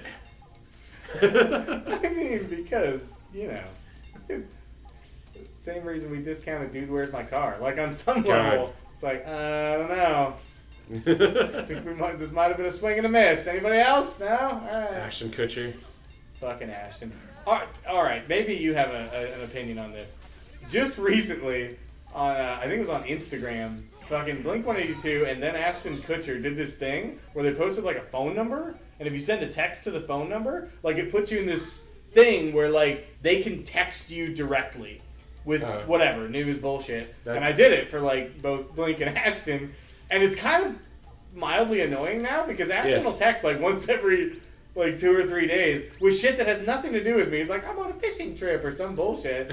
But I'm also kind of like, is this like might this actually be you know useful in the not too distant future? I'm not More musicians are using it too, but I've started. It's like when you were back when they started doing newsletters, and you're like, oh yeah, I want to know when band A is playing or Yeah. whatever. And then after a while, you're like, this is annoying, and I already know when they're playing, so Yeah. I don't need this. Where's the unsubscribe button? Uh, but I mean, since there is obviously a means of like unsubscribing to, or even just blocking the number or whatever, I'm curious, like, how what kinds of success or what kinds of uh, connection to their fan base they're going to be able to enjoy off of that. Because I Uh. mean, you can respond to it too. And Ashton's actually said, "Hey, thank you for all your responses. I'm sorry I can't get back to you individually." Blah blah blah. blah. And I'm just thinking, what kind of person responded to this? Because there's not enough, like, connectivity. Really, Yeah. like. No one, you should, you're not gonna get a response back. Why would you? Re- it's basically like when I'm on Instagram or some shit. If if I if I enjoy a post and I want to like it, I'll always like scroll up so I can see how many likes it's already got. And if it's above hundred, I'm like, who gives a shit? They're not gonna be able to tell that I fucking liked it. Or if I want to comment on something, if it's already past like hundred comments, I'm like, literally no point that I leave anything on this. And yet, most posts have like thousands and thousands of comments and whole conversations going on in there. Yeah. And I'm just like, who is spending this much fucking time on Instagram? I can't figure this out. Who was it? I was looking at Billie Joe Armstrong's, and he'll actually go in and reply every once in a while. But it's like when he has free time, and it's probably whatever he first notices that grabs his eye. Yeah. It's not like I'm going to scroll to the bottom and just Right. start from the first person that replied to me. Yeah. Nah, no, I don't Yeah, agree with that one. insanity. Oh, that one I'll reply. No, he's going to probably just look at the most recent stuff when he has time. A really good example is if you watch the Frank Turner documentary. Uh, as he was blowing up, like he tried to be super personal and be talk to all his fans. Mhm. And after a while, and like this is when that peer, peer review when the documentary took place. But it was like as he's blowing up and starting to get overwhelmed by it, like he can't keep up with everyone anymore, even though he wanted to be on a personal level with everyone. Yeah. He was trying to reply to every email fans sent him. He was trying to do, Oh, that's rough. and there's a certain point where it's just not manageable, Yeah. no matter where your heart is. Yeah. Like I also noticed, uh, so when I first started watching him, one of the he so he played at the press room twice, Mhm. And the first time he came out and was like visiting with people, talking with people. The second time, nope, he didn't come out, and I'm like, oh, he's starting to like realize he can't be out there. Yeah. Otherwise, he'll just be tied up in forever Mm-hmm. because he's getting too big for just casual walk out there and Yeah. say hi to people, which is unfortunate. But at the same time, let him have his mental health. Right? Mental health is a right, not, not a privilege. Like we, we should all be entitled to that. How has like um, with you and your show and what have you? How how have you been enjoying social media in the sense of people, I guess, hitting you back and keeping up with like comments or direct messages or stuff? Is it melting your brain or is it pretty manageable? It's mostly manageable. Let's do that. There's an undertone to that. Uh, well, because some people, which I guess it's impressive that they think this, uh-huh. but don't realize I'm still one person doing all of this. So sometimes I get messages and stuff that I'm like, I'm only one person. I don't. Do I have time to do this? I don't know if I have time to do this. And also, I'm running around so much that my brain isn't always like looking at everything anymore hmm as frequently as I should. I probably should put that somewhere else. Let's do that. Oh shit! Oh, Oh shit! Here I am, like, Oh shit! oh dear God. Yeah! Out of nowhere! Out of nowhere! But like, and I brought that up on was it Skull Drug or one of the last couple weeks I brought it up where I really appreciate people hitting me up and be like, check out my band. Uh huh. But at the same time, if I encourage that and everyone starts doing it, I don't have time to listen to all of it. I don't have time to be like, oh, this is awesome. This is cool. This is. I don't. I still have a day job. I still have. Uh huh. and you guys can't help me. That's the, ideally where the Patreon is supposed to be, where it's supposed to. Oh yeah, yeah. It was also the reason I have the Patreon is because I still somewhat karmic in my philosophy on things, Huh. and I hate advertisements. Uh huh. And I figure if you can give me money versus me having to go to advertisements, and then that's ideal. Yeah. But unfortunately, everyone does not have that much money to give everyone that they love. Yeah, for sure, for sure. So trying that's also part of like this show. I'm hoping at some point I can also be infusing like a MeUndies ad or Audible or something, and add a little Uh. revenue, add a revenue stream that And way. And I hate to be such a tool sack, but if you do get to that point, you know, maybe shoot me an email. like, let me know how the fuck that happened because I absolutely would. Uh, I mean, on some level, just because it would be nice to quit my day job and just do the podcast as like a thing, but I feel like that's also like really idealistic in the sense that Yeah, the oh, people no. who can do that. They started a podcast after they were already successful at something else, like a comedian it's- it's- or whatever. So, That's like uh, one of my favorites is Kinda Funny Games, but they rode the coattails of being former IGN editors. They like uh, Game Over Greggy there. Mhm. He was the host of their show up at noon for like two, three years. Like he popularized it, so he was already in front of a lot of eyes, and people are already like, "Oh, I'm gonna follow you to your new project." Mhm. So yeah, uh, the go back to an MC Lars podcast. I forget which guest it was, but he talked about he's like, some of it is talent and some of it is just luck. The odds are exponential that you're going to stand out amongst everyone. Yeah. yeah, but if he still reaffirmed at least if you are doing it for the right reasons, you're being authentic. So, because for the most part, people can pick up on this isn't the real fucking Joe or this isn't the real Adam. yeah. So staying authentic. There's Yeah. no age thing to it. They brought up uh, I forget which musician that there's like he disappeared and he came back in his like late 30s, early 40s and blew up. And it's just like there's no like age saying you're out of it once you're past 22 Yeah. or whatever. so don't get in that mode either. But do it because you want to do it, and then hopefully it'll do it. It was his recommendation, his advice. Oh. I don't. I, I feel like I thought out. that the color of the circle things mattered, and then I realized they don't. I'm like, oh Yeah. shit, I'm doing this wrong. Um, like strangely of all the podcasts, the MC Lars one where I'm like I can know only like 25 percent of his guests. Mhm. I'm like the rest of them. I'm like I don't know who this. Oh, okay, that's that's another nerdcore artist, or this is Uh-huh. a uh, dude that helped produce this album, or this is. yeah, I was like, huh. And they have like these people that have really good advice and like never crossed my radar. hmm yeah, And I'm just like, but this is the stuff I need to hear. This isn't the like, man, I should be seeking out the NOFX and everyone just be on my fucking show just to bring the ratings. yeah, It's like, no, do what you're doing as long as it's authentic and you enjoy it. uh huh. And I enjoy it. and the whole like, I love the time in entertainment history that we live in because I feel like it's a time when it's becoming more and more obvious that there's never a a time at which past you can't do it. Right, and that was even my lesson with I said with school. Mhm. I went back to college and got a Yeah. second degree Mhm. in something I knew I was more minded in, programming. Uh-huh. Yeah. it kind of was a back thought, anyways. When I was out there, I just I'm like, I'm going to couple this with a programming degree, Mhm. and I'm going to. But yeah, and at that time, indie games weren't as easy to just like the tools are out there now, and now it's just a matter of me finding the time or making the time. Like that's still a goal for me too, even if not successful. Just Yeah. to make a game and put it on a marketplace and be like, cool, look, I got a game out, Yes. and be like, I did that, cool. Weirdly, I think that's probably forty percent of the reason that I started a podcast. Is just because I was listening to him so much that I was like, "What reason do you have to not be in this arena? Like, give me one excuse that you have to not be doing this." And I'm like, "Just because it would take time and thought and energy." And I'm like, "That not good enough. You're, Well- you're getting in."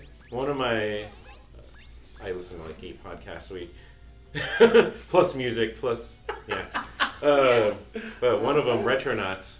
So if you're wondering where some of my video game knowledge comes from, It's good to know. Retronauts, who they usually go and delve into a franchise or an older game. Mm-hmm. They did an episode of just like advice for podcasters, and they're like, "Edit. You need to edit." And I'm thinking to myself, Wow. "Fuck, Yeah. I don't, I don't make the time for it." But that probably is a good idea.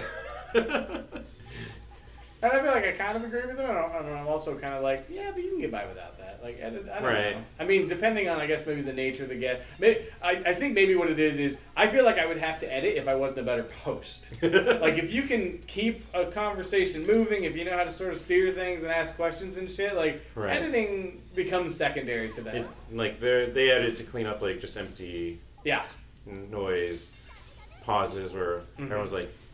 Uh, But it's also almost like, okay, well, if, if I was on a, a, a stage as a stand-up comic, and if there was dead air for some reason, like maybe I, I don't know, I dropped my glass or something like that, what would I do if I was Yeah. in that position? I would discuss it. I would make reference to it. I would make a joke out of it. I feel like it's the same in the podcasting arena. Like, if some shit happens, then you talk about it. If there's dead air or something, then you make a joke. Like, you just well, it's like- almost like from the moment you hit record, the challenge is to fill the space. Fill the space with stuff, even if it's like awkward or weird, or if you bring up something and the guy's like, "Oh yeah, I probably shouldn't talk about that." If there's like legal reasons or whatever, then you're just like, "Oh okay," and you just kind of like run away scared from that top. I don't know. It's just Well, that's why I like the nature that we're streaming live right now. If you're Mhm. watching it on Twitch, uh, but it's like, well, everything's out there, yeah, and I tried to warn everyone of if there's a show that hasn't been announced and you're not supposed to talk about, don't say it because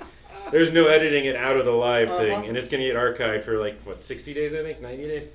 so it's gonna be on Twitch, even if I put up an edited version of it to my YouTube. That information is going to be out there somewhere for someone to stumble upon. so Okay, so hang on, walk me through this then. So I'm, I'm vaguely aware of what Twitch is in the sense that it's a, a live streaming platform for gamers to basically just play games. And I think they do cooking streams now too. Do they really? yes. He's nodding his head. Yeah. So it's just turning into like Vine, but not six seconds. Well, like, Adam or Adam, Amazon. I I didn't. I meant didn't mean to say Adam. They're just A names. Go on. But Amazon acquired Twitch two years ago now, and they've I think been part of that push. So I think the cooking thing came in before they were shopping around for a buyer. that they were just looking for ways to expand things to do on Twitch. Wow. So, but yeah, there's cooking stuff on here now. So if you're hungry, after the stream's over, don't leave yet. You can go. you can go watch some cooking stuff. What a, what a delightful use medium. God, what was? Uh, but anyway, so so so Twitch is a, a, a live. Point is, it's I guess it's a live um, streaming uh, atmosphere.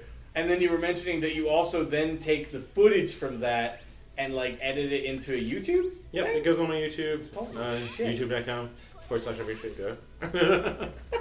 uh, also, I put it into an audio podcast for Okay. which episode four never listened to that as an audio podcast, um, but it's there. That was the that was the the episode I learned about why to always check levels when you start a game and start a stream because if someone's not there actually actively telling you in the chat that this is kind of fucked up, you're gonna go on for the whole hour with it fucked up, and then you're gonna go back and watch it or listen to it and go, oh fuck. Which again, I'm sorry, Andy. It was his episode from Nito. Oh, it actually, I didn't even know he was fucking on your show. Man, I gotta go back and. He's a big. Gears of War fan, and so we played Gears Oh, of War. wow. So by pure luck, apparently, the first three weeks, none of the consoles output at a volume higher than the microphone volumes I had set. and so I'm like, I had no thought of this. All right, Wow. whatever. Continue on, and then we do the Gears of War stream, and turned out that anytime someone talked or gunfire, conversation was gone. And I'm like, son of a bitch. There's no like re- going back an hour and a half ago and redoing any of this. Like, this is just this. And I'm just gonna have to learn.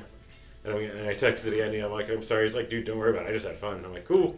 But I still feel bad about this. Fuck. There may not be a sweeter human being than Andy Higgins. Mm. And like the funny thing about that is, I had him and uh, Kristen on at the same Yes. time. And they're such a perfect match for each other. They are, but like, I, and maybe he was high or something. But Oh, like, always he high. was also Yeah, like really quiet. Like me and Kristen had most of the conversation, and I was like, Andy, I know you have fucking stories, man. Like you're Oh, he has plenty you're of all stories. over the world all the time. Like what the fuck? Yeah. But it was it was fun. Yeah, I, I still enjoyed hanging out with him and talking with him. But yeah, I still converted it to an audio podcast, so the numbering is still correct on the podcast feed. Got it. And I recorded a separate opening warning everyone if they do listen to that one. Yeah. That conversation gets drowned out pretty regularly, but it's there. The podcast is there, and every episode after that, we learned to check the levels of the of the microphone versus the game audio. It was a learning experience. but because I converted to audio, I also now picked up on stuff. Like I was just telling him, I'm like, last week was probably our best audio. I didn't even have to like clear any noise off. And I didn't have to do anything. I just I normalized it so it's a little more of a volume that's akin to the episodes before and after it. But like it was seemed pretty clean to me. I was like, this is awesome. Less work for me. I just had to convert it to an MP3 and throw it onto the feed. so that also exists. If you want to listen to this, you don't get the visual fun of seeing how horribly Adam's kicking my ass at Puzzle Fighter. But Horribly and accidentally, I might add. There's nothing really intentional happening here. It's just kind of. But you can still hear, I think, a little bit of the game audio underneath us talking on the, even on the podcast. So rad. yeah, no, it's just, it's just, I wanted to talk video games, and I know a bunch of musicians play video games, and that gi- also gives an outlet to help promote local musicians and have some fun. That's the whole point of this. It's really becoming like uh, just even at the the Idiot King show and stuff. It was so funny, like how excited um, Jeremy was from actual psychic violence. Like he just bounced over to me. He's like, "Dude, check Instagram. Every, every single show already put our pictures up. It's fucking awesome." and I'm like, "Yeah, that's cool, bro. Right on." But like, just the the power that you are gaining, or maybe just already have, and it, and it's just uh, spreading over magnificently of like spreading the word of It maybe, maybe it's modesty and modesty, but I'm like, I never think I'm that big. but then I keep having people tell me stuff, and I've had it presented in front of me, and then I kind of just ignore it again. You're like, Like, nah. I'm not that big. I don't know what you're talking about. Like I had, well, two anecdotes. The first one personally I experienced and was humbled by it was punk rock bowling in May. Mhm. Not only did I have people that I knew from Arizona coming up to me, I had people like coming up to me like, "Dude, you're like an inspiration for." me." I'm like, "What?" I mean, holy shit! But what? What? well, how am I inspirational? I'm just doing this for the fun of it.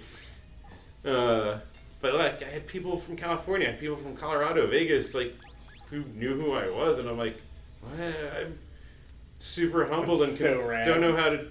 Well, this is awesome. Yeah, that's so cool.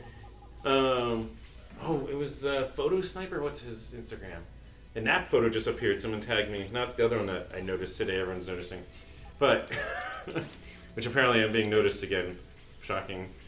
Um, but like I didn't. I don't think of myself as that. And uh, who was it? Erin, friend Erin. She was telling me she has friends from California and Vegas being like, not believing her that she knows me, and I'm like, what? I'm not even that fucking big. What the fuck? That's amazing. I'm not a. Why wouldn't she know me for one? Especially if I'm supposed to be at every show, she should be running into me. but two, what? I'm not on that level. What the fuck are you making me into? Or at least I don't think I'm on that level. Holy crap, repeating the. Um, by accident. But you are like it's it's it's almost like you're proving something that is becoming more and more proven by other people, and that's that it's not that you're on that level; it's that you're making that level. You're inventing a level by your very Which oh wasn't even- Lord. What did you just do to me? oh, revenge is what it's called. Suck my dick is what that's called. but like, it was never my intention. This goes back to might have been pre-podcast where it just uh-huh. a lot of this, or maybe it was when we were talking about the homemade shaker. Yeah. There's just it feels like the universe willing it and being like, well, it is something I like to do. Fuck it, I'll keep doing it. but it wasn't like my goal. It wasn't ever my intention. Yeah. It was just like this came out of stuff that people were like cool, and I'm like, all right, cool, we'll keep doing it. And maybe like a weird time of history that we're living in right now is like people are just getting they're so loud and they're so vocal and there's so many thoughts and feelings out there that most people I think are leaning out of culture and society. Most people are keeping their mouths shut and just trying to keep their opinions to themselves. So it's unique for someone like you or someone like me to like sit down with somebody and have a conversation that's recorded and out there and to just be speaking real time and just our real thoughts and our real feelings going out there like it it comes off as ballsy or like confident when really it's not like we're just I, and maybe I'm just The speaking goal- for myself and not you, but like I'm not really worried. I I have enough enemies, and there's enough people out in the world that don't think that I'm you know anything special. That I just don't have anything to lose. Like just having conversations with people That is part of it, become yeah. public. It's like I have the time and I enjoy it, so why not? Why not is right. That's that's podcasting in a word. Why not? Why not just sit down with your friends and I think that's why I dig like people like Kevin Smith that really are are not just doing it but are a huge advocate. Well, he's it. even- just putting well, trying to put everything. For the most part, he's modest still to this day, and he's just like, fuck, which I just weird, right? I just actually he is modest because he talks shit about himself, self-deprecating. Like All the time. I wish I could have like the prop to direct a Marvel movie. You guys are giving me way too much credit. And it's like, huh? I guess we are, but we would love you to make one. But I love that he knows who he is to the point Yeah. that he's like, well, that Marvel movie would be three people standing around in a water cooler talking to each other. Like that's my lane. That's who. I, that's what kind of movie I would make. And you guys don't want to see that movie. You want to see, you know, fucking Joss Whedon like put Captain America in Yeah. flight. Like And that's what you want. And he's like, I'm still one of you guys. I'm like the one going wide-eyed, Uh-huh. like, holy fuck, Captain America and Yep. Thor on the same screen. yep. I didn't think I'd see that in my lifetime. I feel like that's one thing that Kevin Smith and I have in common is that, frankly, I'm a fan first. I'm, a, I'm an audience member first, and I'm a podcaster or a filmmaker or a musician second. I don't I don't want to ever get to the point where I'm just like, oh yeah, I'm the motherfucker that made that. You're damn right. Like, no, dude, my albums are He's like, I'm the second dude that. class. I do everything on GarageBand. Like, it's all real, whatever. But He's like, I'm the dude that wrote that movie about clerks. And dude talking about sucking their own dick. yeah. And somehow people look up to me. And just that he had, like, he has the confidence to be able to embody that and to go do, like, speaking assignments at colleges and do all this shit. But he's also got the humility to, like, not, uh, I don't know, just let it take over his ego. Or even Yeah. to present. And he, what the fuck is going on here? what But then you just got the happened? crystal and rebounded for the most part. Oh, and now you oh, just fucking, holy crap. What can I do here? Yeah, Does nothing, that work? That Nothing. doesn't work have at it. all. Have it. Have it. Let's do that. Does that work? that kind of got me some ground here. I'm so screwed. Oh, wait. Good. No, I'm still kind of screwed. Let's see what happens here. Need a blue one. Oh, thank God. We might have something here. I feel like the happiest day for me is a future day. Son of a bitch. That was last second. I loved it.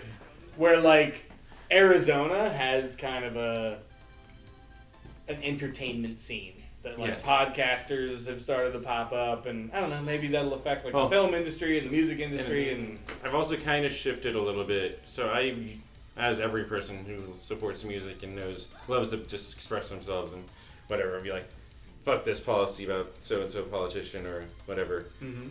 I used to do that, and I started realizing they always just turned out negative, and I'm like, fuck it. I have my views. You probably know what my views are. I'm not going to tell you about them. Said the last, I don't even know how many months now. I'm like, no, I'm just going to spread things that I fucking like, and I'm going to spread positive things, and you have your views on politics, and I may not agree with them. I, I'm not going to go into it, but I'd rather spread positivity yeah. Because all this shit is just dividing us and making people feel like shit. And you, I want you to see my enthusiasm because that uh, Off Their Heads album was fucking awesome that came out yesterday. Or um, what else? I what's another? I'm like now all I can think of is Off Their Heads. Invader Zim, that awesome one, or Kevin Smith is making a new movie I The Jay and Silent Bob reboot. I can't even. I Like, I'm trying to figure out if I want to put out the the stand up live cash to go see the the touring show. That's the only thing though. It's like it's more expensive than watching like three punk shows. Yeah. And it has a two drink minimum on top. And you're like, do I want to drink and pay for like six dollar drinks on top of a fifty dollar Uh-huh. ticket, yeah. or do I just want to? Just go to a theater. And just do it that way. Yeah. I did watch Clerks two with him. In the theater, I should say, not like sitting. But at a like where he was there. Yeah, and he did uh, like a, one of the last years I went to Comic Con San Diego was when Clerks 2 came out and it came out that exact weekend. Oh, that's fun. So, and you could light rail it on San Diego's light rail over to the theater, so I got a ticket and he did a Q&A after. Oh, nice. Also, no one ever actually listens. I should put that out there. Because he's like, don't give me your script. I don't want to read it. Blah, blah, blah, blah. And of course, still like five questions in. So I brought my script.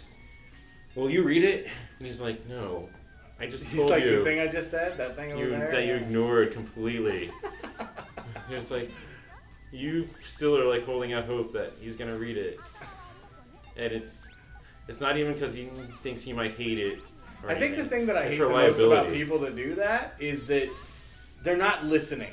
Because Yeah. if you're listening to Kevin Smith, what you hear is, I took out credit cards and I went Yes. 30 G's in debt to, To make clerks. Clerks. Like, but it was po- it was possible, and he said this multiple times that like I was gonna make clerks. That it wasn't going to get picked up, and what was going to happen, like the end game of Clerks was going to be me sitting in my house with my friends with my bullshit grocery store job, Yeah. watching a movie just to be like, "You ready? Ready? Oh, look at that asshole that made this stupid movie that no one cares about." Like, yeah, just for the the shits and giggles of the fact that it ever even existed, yeah, and like and they're not listening. They're just like, "Hey, would you read my?" No, no one read his script, bitch. Like, go. it- it's a liability reason that he doesn't do it. yeah, Because then, if he takes it and then writes a movie and there's even a scene similar, he's like, he stole my fucking idea. Yeah. I'm suing him. yep. It's like, no, he can't do it because you might hold it accountable. Mm-hmm. Even though you seem like a nice person right now, you might hold him accountable. There's no way he thinks that. There's no way he thinks these are nice Probably. people. He's like, you motherfuckers, wasting my time. Yeah, I get a paycheck for it, but still, shit. Be home with my fucking kid, getting high. Which he started including in his career now, yeah. which is so crazy to me. I'm like, you have a really. This sounds weird, I think, from me, but you have a really hot daughter, and you just keep spreading pictures of her around the internet across a kind of interesting fan base that you. Are you sure you want her in There, front of this he's, fan base? he's putting a ton of trust in his fucked up fans to not say some shit about his daughter. Yeah. I- I'm like, I, I'm not even a father, and I still would be like, Yeah. I don't know if I put my like really Mhm. attractive daughter in front of this audience that. I feel the same way about Judd Apatow. Like his daughters grew up, and he just you know, and they all have their own Instagrams, their own bullshit Yeah. now. But like he talks about like the little festivals and shit that they're doing, or the little whatevers, and has pictures of them up there. Like I even posted something at one point, and I, I don't know if he either never saw it or if it like pissed him off, so he didn't answer or whatever. but I was, it was like.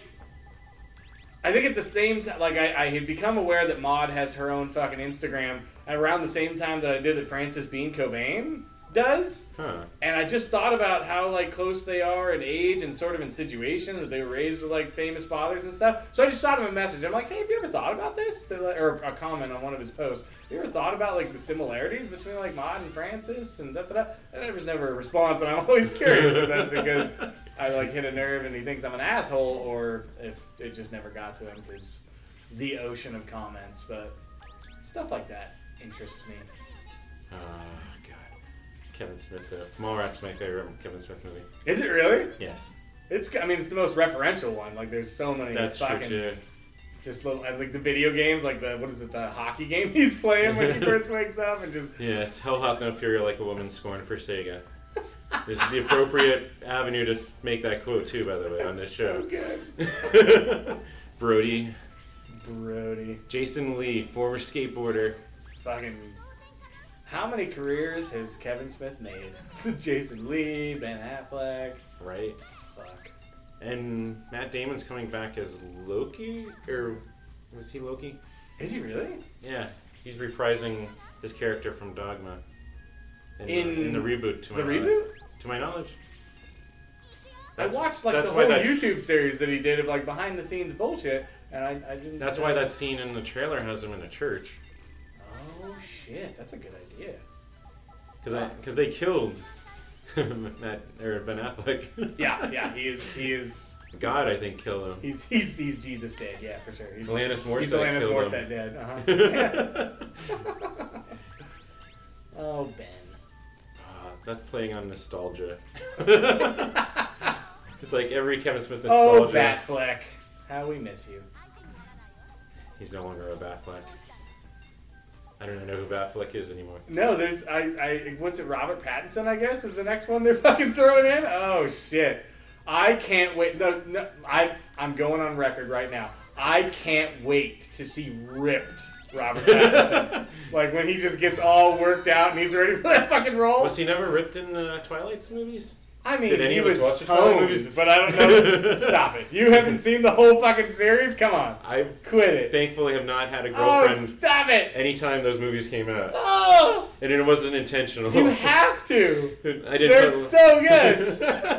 I didn't have like an embargo of like, all right, Twilight movies coming out, no girlfriend for this stretch of period. Oh. It just now I just want to sit down and do like a commentary podcast with you on the entire Twilight series, just to get your first impressions from everything. well, let's do our own riff, ca- riff, riff tracks. All right. If you're, you're timing it, hit play now. All right. Let's go. Speaking of which, have you ever seen or or taken the time to like set up and watch uh, the whole Wizard of Oz Pink Floyd thing, Dark Side of the No. Rainbow? Holy shit! I haven't watched Wizard of Oz in years. I mean, first of all, shame on you. You got to watch that I probably saw- like I've once every seen- three years. That's a great film. I've seen the Great and Powerful Oz more recently than I've seen the actual Wizard of Oz. Oh, is that And the that's fucking a- Zach Braff thing? Is that No, that was the Sam Raimi Oh, directed with um, God, what's his name? Green Goblin. There, he played Willem Oz. Dafoe? N- or his son. Oh, uh, James Franco. Yeah, he played. Yeah, yeah. He played Oz, Yeah, you're right. You're right. You're right. You're right. and it had uh, Milas Milas Kunis. Fuck, she's beautiful. I She can't- played what would become the the evil witch of the West. Yeah, that's true. She did. Oh, that's God, right. that Because movie. like they didn't show it in the trailers, but when you see it in the movie, like the makeup's just fucking awful. Like it's really. God, that movie. Now I'm thinking about her takes you so transformation. out. It's as bad as when Anakin became Darth Vader. no. no, even before that, Annie, you're breaking my heart, and I'm like, what the fuck is That's going on true. here? Like, come on, Annie. What the fuck? You're telling me he physically damaged your heart, and so you're gonna die in childbirth suddenly? to the twins Oh. that would become Luke and Leia? You know- Spoiler warning for anyone who hasn't watched Star Wars in the last For 20 years. but I'm just like, this is the most outrageous. And even his fight with. With Obi Wan in the lava, like this whole scene. This You whole have done that so- yourself. this is so stupid. Though I, I, I was reading in this last, last month or so that actually there's an old interview with George Lucas that that actually was his plan 30 some years ago. Like he, it actually was supposed to be like them fighting in like in a volcano. And I'm like, oh, Uh. so this fight was supposed to happen like this, but this is so dumb. The irony being that, like, back in the Indiana Jones days, like, a fight in a volcano would have been badass. But, Right. like, for some weird reason, technology just got to a point that I was like, uh, no, I don't think we're, this is okay anymore. I think we need to go past this. Let's think bigger.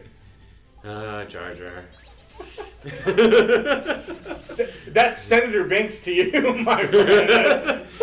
to be fair, and not everyone accepts this argument, but the Clone Wars animated series kind of did revive and make him a decent character. I've seen a few episodes. Like, people have talked it way up like it's awesome, and But I feel like it's one of those things where the storylines in it are badass, but it's kind of hard for me to grab. some people onto. don't accept that argument. also, the Clone Wars is the best of the prequels, so if you want to watch anything that's good, that's the only thing that was good. Yeah. Was the Clone Wars animated series, and that's because they brought in writers who knew how to write. Like even Paul Dini, we can circle this back to Batman. Paul Dini wrote episodes of the Clone Wars. known for doing the animated series, known for doing some amazing writing work. He created Harley Quinn. Mm. He's co-creator. He created her, writing her, and Bruce Timm did the art for her. Oh, okay. Or wait, fuck, am I getting that screwed up? Or did no? Bruce Timm is the artist. Yeah, Paul Dini helped. me wrote, co-created her as the writer. Got it. So Harley is his baby. Good But yeah, he wrote episodes of Clone Wars. Like it was amazing. Does he have an opinion on uh, Suicide Squad and how they decided to like whore out Harley Quinn? I, kn- he I follow him on Twitter, but I don't remember his comments, or I wasn't paying attention at the time. I guess I that's think a hard was- line to walk because you know. I think he was more happy that she's being embraced more. A character that came didn't come from the comics originally, being embraced by not only the comic books now, but being embraced by the films, even if they're poorly executed on. that people are embracing her, Mhm. his creation. Because I think she was the first character that DC had embraced that was not created in the comics really. That they brought into the fiction. Then also then then uh, Terry McGinnis Batman Beyond came was another one like Bruce Timm, uh, Dwayne, um, yeah not Dwayne Peters, he's an asshole. Um, Dwayne McDuffie, Dwayne McDuffie, Paul Dini, and Bruce Timm did such fantastic work in the establishment of even recreating characters like the archetype that people know from Mr. Freeze came from that series, Oh, and it wow. was adopted by the comics. Like they liked giving him more of an emotional story, and it was Mm-hmm. pretty depressing for a kid show. what they did for Mr. Freeze, Yeah. like his wife frozen with a rare disease that he was just working to cure, and then accidentally created an issue for himself. Yeah. Like it's really sad. I feel like there was an episode of Fatman on Batman where they one of the things I enjoyed the most about it is how they talked about Oh how You're learning Padawan. how like the the the animated series one of the things that was great about it that was sort of like underappreciated was how like adult the writing and the storylines were. That yes these are kids watching this but these are really like well written well thought out well spoken well acted like storylines Well, and it came from huge fans of the Mm-hmm. comics. yeah They knew their lore. That's the real thing at the core. Mm-hmm. They knew these characters in and out, and then they still were able to give them a, their own angle on it that people enjoyed. Mhm. Why do I have a warning? What are you gonna do to me? There- I was I mean I was just fucking some shit up a minute ago but now I, oh maybe it's this maybe Maybe that's getting Um, dropped on your head right uh, now. that's. Oh, this is not gonna be good. Oh shit! Oh, see, that's what's funny about it. Like they do actually do moves in the middle. I have, I've been too focused on the technical. yeah. yeah. we found the game Get 'em right, to you. play for the rest of the episode. Our apologies for the first half of the episode to the viewers. Just entering my name. Be right back. Also, I believe the patterns are also moves, so if you can line up patterns like oh. I don't think we have at all, but Okay. we'll do. I'm trying to stay like two like difficulty. I don't want to like puss out completely, but this game is fucking hard. We're engaging the brain at the same time we're discussing oh shit. Batman Beyond. We need to, you and I, we need to go see fucking reboot together. Since since I really just don't know that many people that are like have maintained as Kevin Smith fans, it's nice to have Oh, someone God. else in the arena So- to do that. I forget which girl.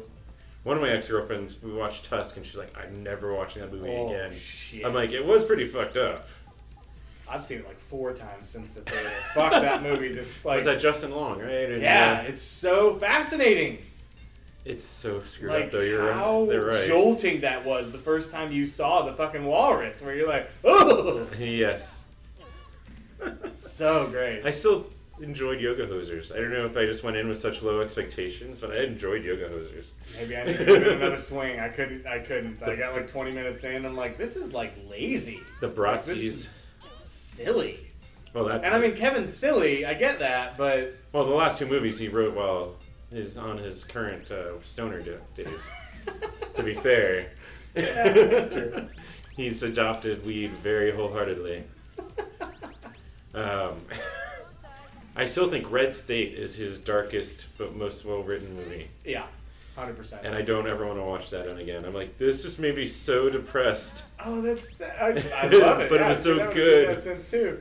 and so, oh, He did a so creepy. a Q&A. I think it actually turned into one of like his evening whists where he talked about the original ending to, to Red State. Oh, Clerks And had a dark like, ending too, where Dante dies. Holy shit! Like basically, it's like biblical.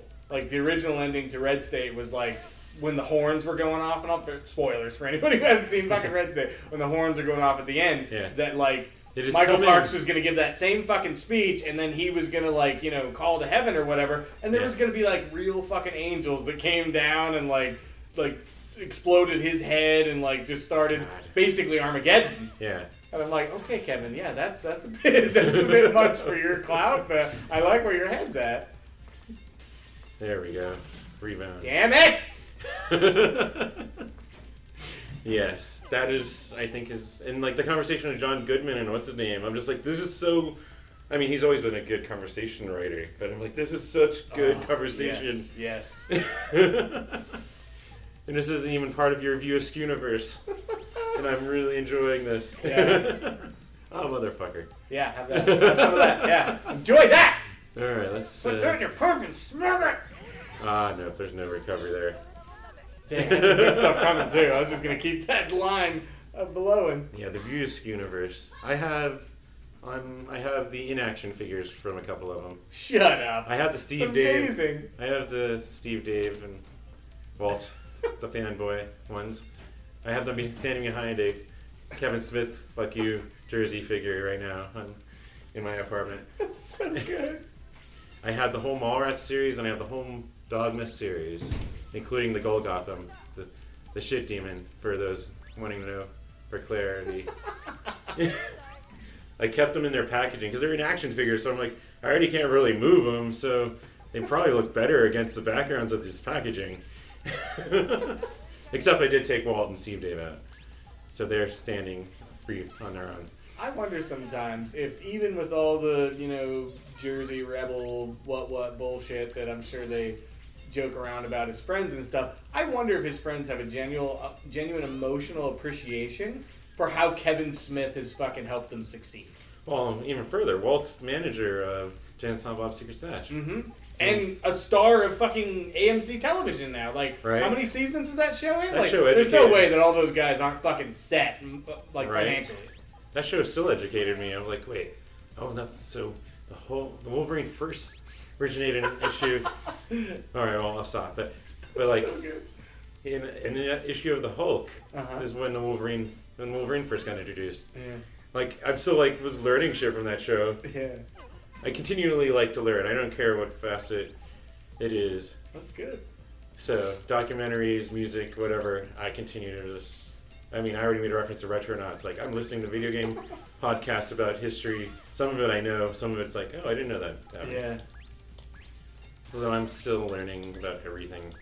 And I feel like the to- learning that I engage in nowadays is less like new information and more like new or, or um, learning from mistakes. Like there's a there's some bands and stuff that I've kind of abandoned over the years, or different projects that I've just kind of fallen out of form with for whatever reason, and like.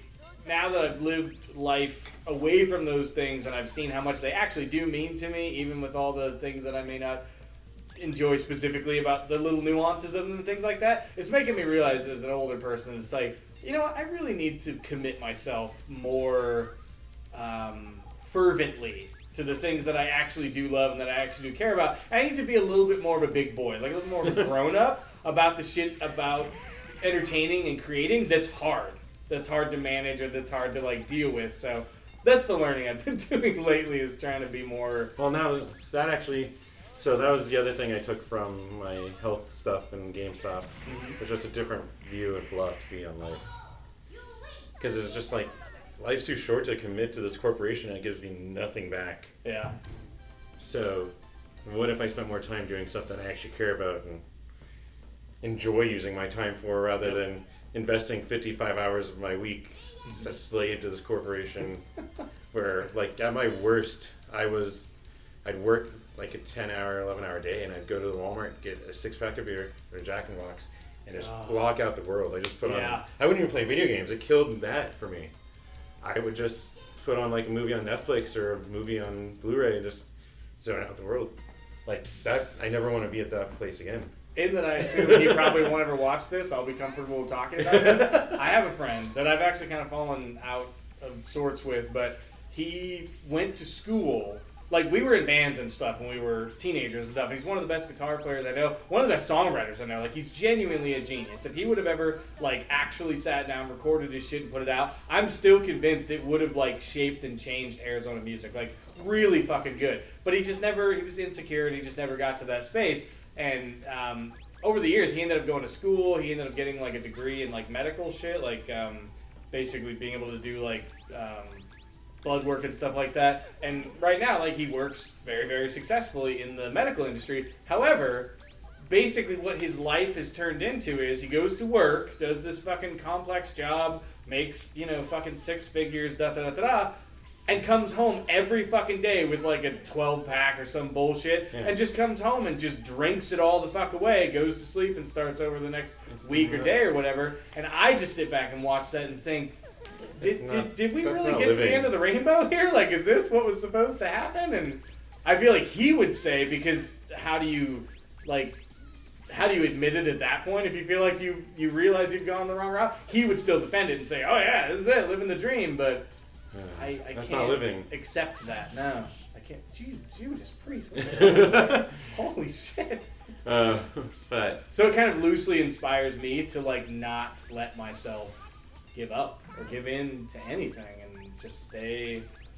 You know, even if it makes me the fucking thirty-eight-year-old, like you know, has been, never was, rock and roll. I don't know, not a burnout, but just kind of a being a never was is a really complicated thing. and, and so I'm pretty much I'd say agnostic. We'll go with that. yeah, So, and I mean it's still possible there is some afterlife. I that's part of just like being open to investigating. But Uh-huh. in case there's not, fuck. If I'm only living once, I might as well. Now that I've, especially after GameStop, it's just like I might as well enjoy more of it, hell yeah, just in case. hell yeah. That's the other thing. And the weird thing is, the only like religious, I don't know, rebuttal or retort to that would be, "Eat, drink, and be merry, for tomorrow we die." Da da da. And that's the sinner's mentality. And it's like, well, I mean, that's one interpretation of what he might have been Okay. trying to say. Then, like, maybe open it up a little bit. Maybe see if there's something else in there. Because the truth is, we're animals. We're like evolved apes, and to to try to treat us as something more God-like or godly than that, I think is error. And it's where religion kind of takes a misstep. Like, you are a creature far beneath what you're even insinuating that God is. Yeah. So maybe stop trying to be perfect. Cause you, cause that's not like if we all accept that Earth is a place where perfection isn't possible, and it's a schoolyard, it's a ground for us to like attempt that Yeah. then stop shoving perfection down my fucking throat. Yeah. Like we're here to learn shit, so why don't we try to figure out what we're here to learn and fucking learn it? That too. And to me, that's just life experience. Like you're here to have experiences. So what does You're that gonna- mean? It means go out. You're gonna make mistakes. do some shit, make mistakes, but feel guilt, feel shame for Christ's sake. Like that's be- what it's about. And you can be a good person without any religious guidelines, despite what my mother thinks. Um,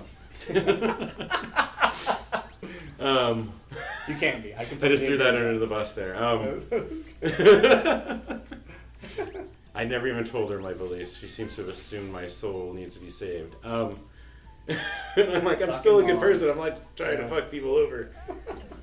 Yeah, what? I don't see the problem in this. Uh, Yeah, I got a similar thing. My mom's pretty. She. It's not that she's a bad person. She just has a really specific idea of what it's all supposed to be and what it's all supposed to look she's like. She's worried that if I don't believe in God, my soul's not saved, no matter how good of a person I am. Yeah, that's a, that's, like, a that's a pretty Ah. Christian disease. Uh, a, Yeah. a, a, a Christian. I'm like, I'm still being a good person. disease. I don't know. What the fuck? That's supposed to fall down. But Bullshit. back to the other thing with your friend. Yeah. Uh, so I never thought, and I still don't think I'm the most socially normal person. But I kind of, through this forced myself to be around people and people approaching me as they're like, yeah. I recognize you. Mhm. You were at the last three shows I've been at in the pit. It's super cool. Yeah. Like talking to people, I've become less socially awkward, hmm and I've benefited from that. Yep. But just getting myself out there helped make me more social, more Yeah. normalized to it. Even though I still think I'm awkward as fuck, but I still have my moments where I'm like, I kind of just gonna hang in this corner, Yeah. or well, I never hang in the corner. I'm always front and center, but I'm not gonna always be talking to people. Yeah. I'm gonna be like, I don't care that there's no one around me. I'm just gonna stand here and watch these guys play. Yeah. And it, so I still think I'm a little awkward socially, but I've gotten better. Yeah. I would have to say, and it's all because I just put myself out there and just like, okay, And in a similar sense, I think that's one of the things that pushed me to start a podcast. Is it's like the the older I'm getting, and the more like I don't know, I just I find myself um, retreating a lot more into my room with my iPad and just like alone time. And there's nothing wrong with alone no, time, you need it. but it was me. getting like so excessive that I'm like. Oh, do you even have friends anymore? Does anyone know that you fucking exist? And so having the podcast sort of forces me to be social and, and to talk to people and to have substantive conversations, conversations with substance. and that's been my general Sunday. hmm I've been trying to make that a hiking day. I've been trying to make that a day of I'm gonna not. I don't have to work on anything if I don't want to. Just relax. Yep. Though the last three months have had really good shows on Sunday nights for whatever reason. are, yeah. Usually, I chose that day because it was usually the quietest day of my days off from work. Yeah. But now it's lately been really popular. For like, fuck, I got to make sure I'm back in Phoenix by eight so I can go to Yucca or wherever because Franks and Deans is here. Or God, what do I see? Mean Motor Scooters fucking coming playing a Sunday show. Ah, and I'm gonna be there because I think they're awesome. But I'm like, damn it, this is my day of like I'm gonna go hiking and not care if it's Mhm. dark when I, I'm driving home. Ah, but Yep. yeah, no, you need some time to yourself. You Yeah. Self care is super important, but I'm I'm bad at it. Which being 38 isn't good because I'm not I'm not heading into the easy years. Like it's about to get a whole lot harder to be. And I've expressed this to I think a couple of friends I've known that I noticed this in the last year. I seem to be, especially in since I started doing concert photography with a real camera, Uh-huh. more accepting of failure and rejection. Like I still have that fear of asking a girl. I'm like, fuck. Me too. Yeah. Like that still exists, and yet I'm like, eh, email a band. I didn't hear anything back. Follow up one more time. Still didn't hear anything. Fuck it. Move on. Like I just failed, and I'm like, eh, water. Water on the bridge, whatever. yeah. Where I'm still like, what if she says no? Yep. Fuck. What if? Why can't I apply this to everything else? and yet I'm getting used to this in this facet of my life now. Yeah. Why? Why isn't the lesson expanding yet? Yeah. Because I need it. Well, maybe I don't need it. I'm not dating, but or maybe that's why I'm not dating. Who knows? You can tell me. I I mean. but uh, yeah, I've become more accepting of failure and that I'm going to fail, and I'm not going to always have every band being like, "Man, we should have every show Joe at our show taking pictures. Why the fuck did we ignore his emails?" It's like, no, I, I understand that some bands are not going to respond to me or even uh, like care that I'm taking pictures of them or ever going to post. But when they do reply, it makes it a little more meaningful. yeah. but yeah, there's a lot of rejection in trying to even get photo passes. hmm Yeah. Or like even some smaller bands where I'm like, dude, they're fucking rad, and I think they're super awesome, and I'm spreading the word of them, and they're not responding to any of my social media posts. Oh, Yeah. oh we're still going. You guys- yeah. So I Are don't even know what time it is. Yeah, I I guess we don't can know. probably just wrap up here shortly. it's like in two hours Yeah. Let me know. or I mean, I, over two hours, huh? There's a timer. whenever you're ready to cut it, I'm down. We're cool. But yeah, um, man, what else should we talk about that we haven't talked? We've we've had good conversations. We It's just enjoyed it. Yeah. I love that we got you out there. That was my like one of my main goals was like, who is this fucking and now guy? everyone knows I'm single and not dating. It's out there. And yet, ladies, come on, look at the look at the manscaping. Like this guy is fucking Just because I shaved today top doesn't tier, count. top tier. This guy right here. You need to. And if you're watching this because of the video games, he likes video games too. Yes. He's fucking into this shit. Where's the camera? This guy. That's right. There's a. There's not. It's not even like it's hard to get a hold of him. The motherfucker's on every platform. Send him a message. I actually did register a TikTok. no tit pics. That's a fucking fourth date thing. Don't do that. Don't come right out with your goodies. Okay. you gotta be gentle. He's That's he's a- out. He's a he's a he's a timid little rabbit. You gotta like approach s- slowly. You gotta have the carrot out. You know what I mean? Like you gotta really.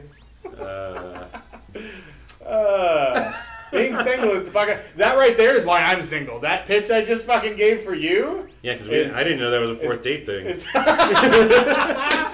it's not. Fuck on the first date. You know what I mean? Whatever. Eat, drink, and be married. Just flush it all down the toilet. Who gives a shit? I am at that age where I just noticed like so many. Damn you back to school. Like so many friends have kids and like are having babies, and I'm like, fuck the Uh. stereotype of they're like you get to an age and then your Yep. social media is just everyone's kids, and you're like, Mhm. why am I not married?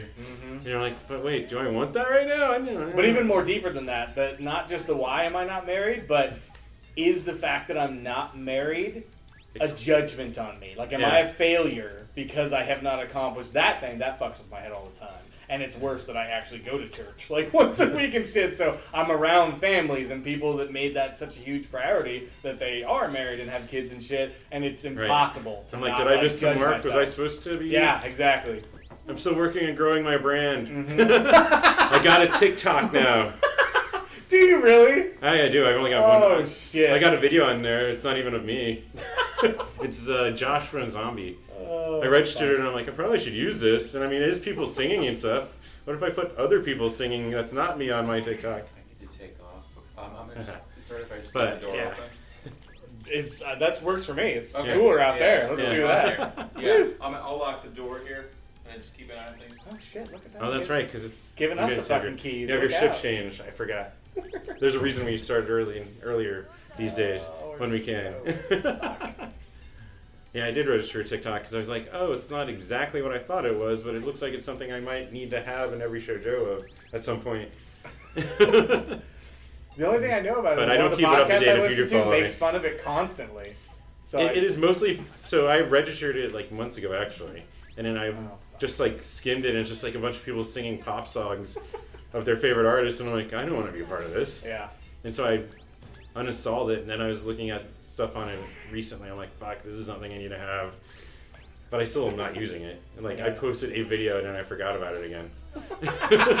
so I mean, there's too many. There's too many fucking. and again, I'm one person.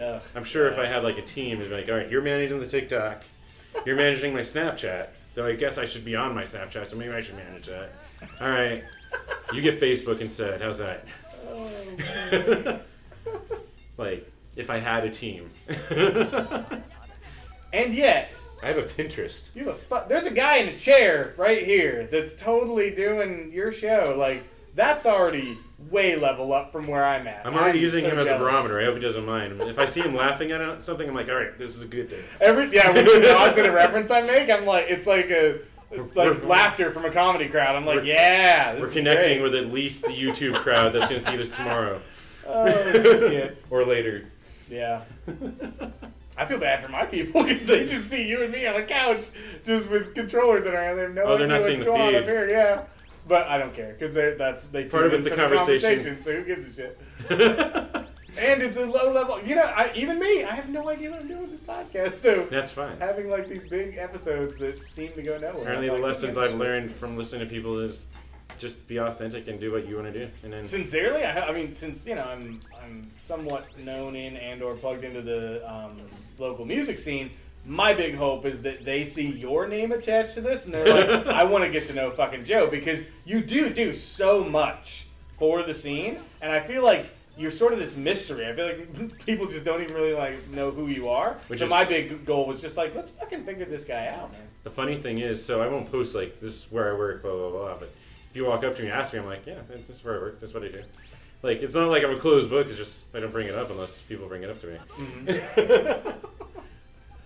it's like it's not not public knowledge. It's just no one asked. I've had people go, "Wait, you have a day job? I only know you from this. I thought I was so confused on how you afford this."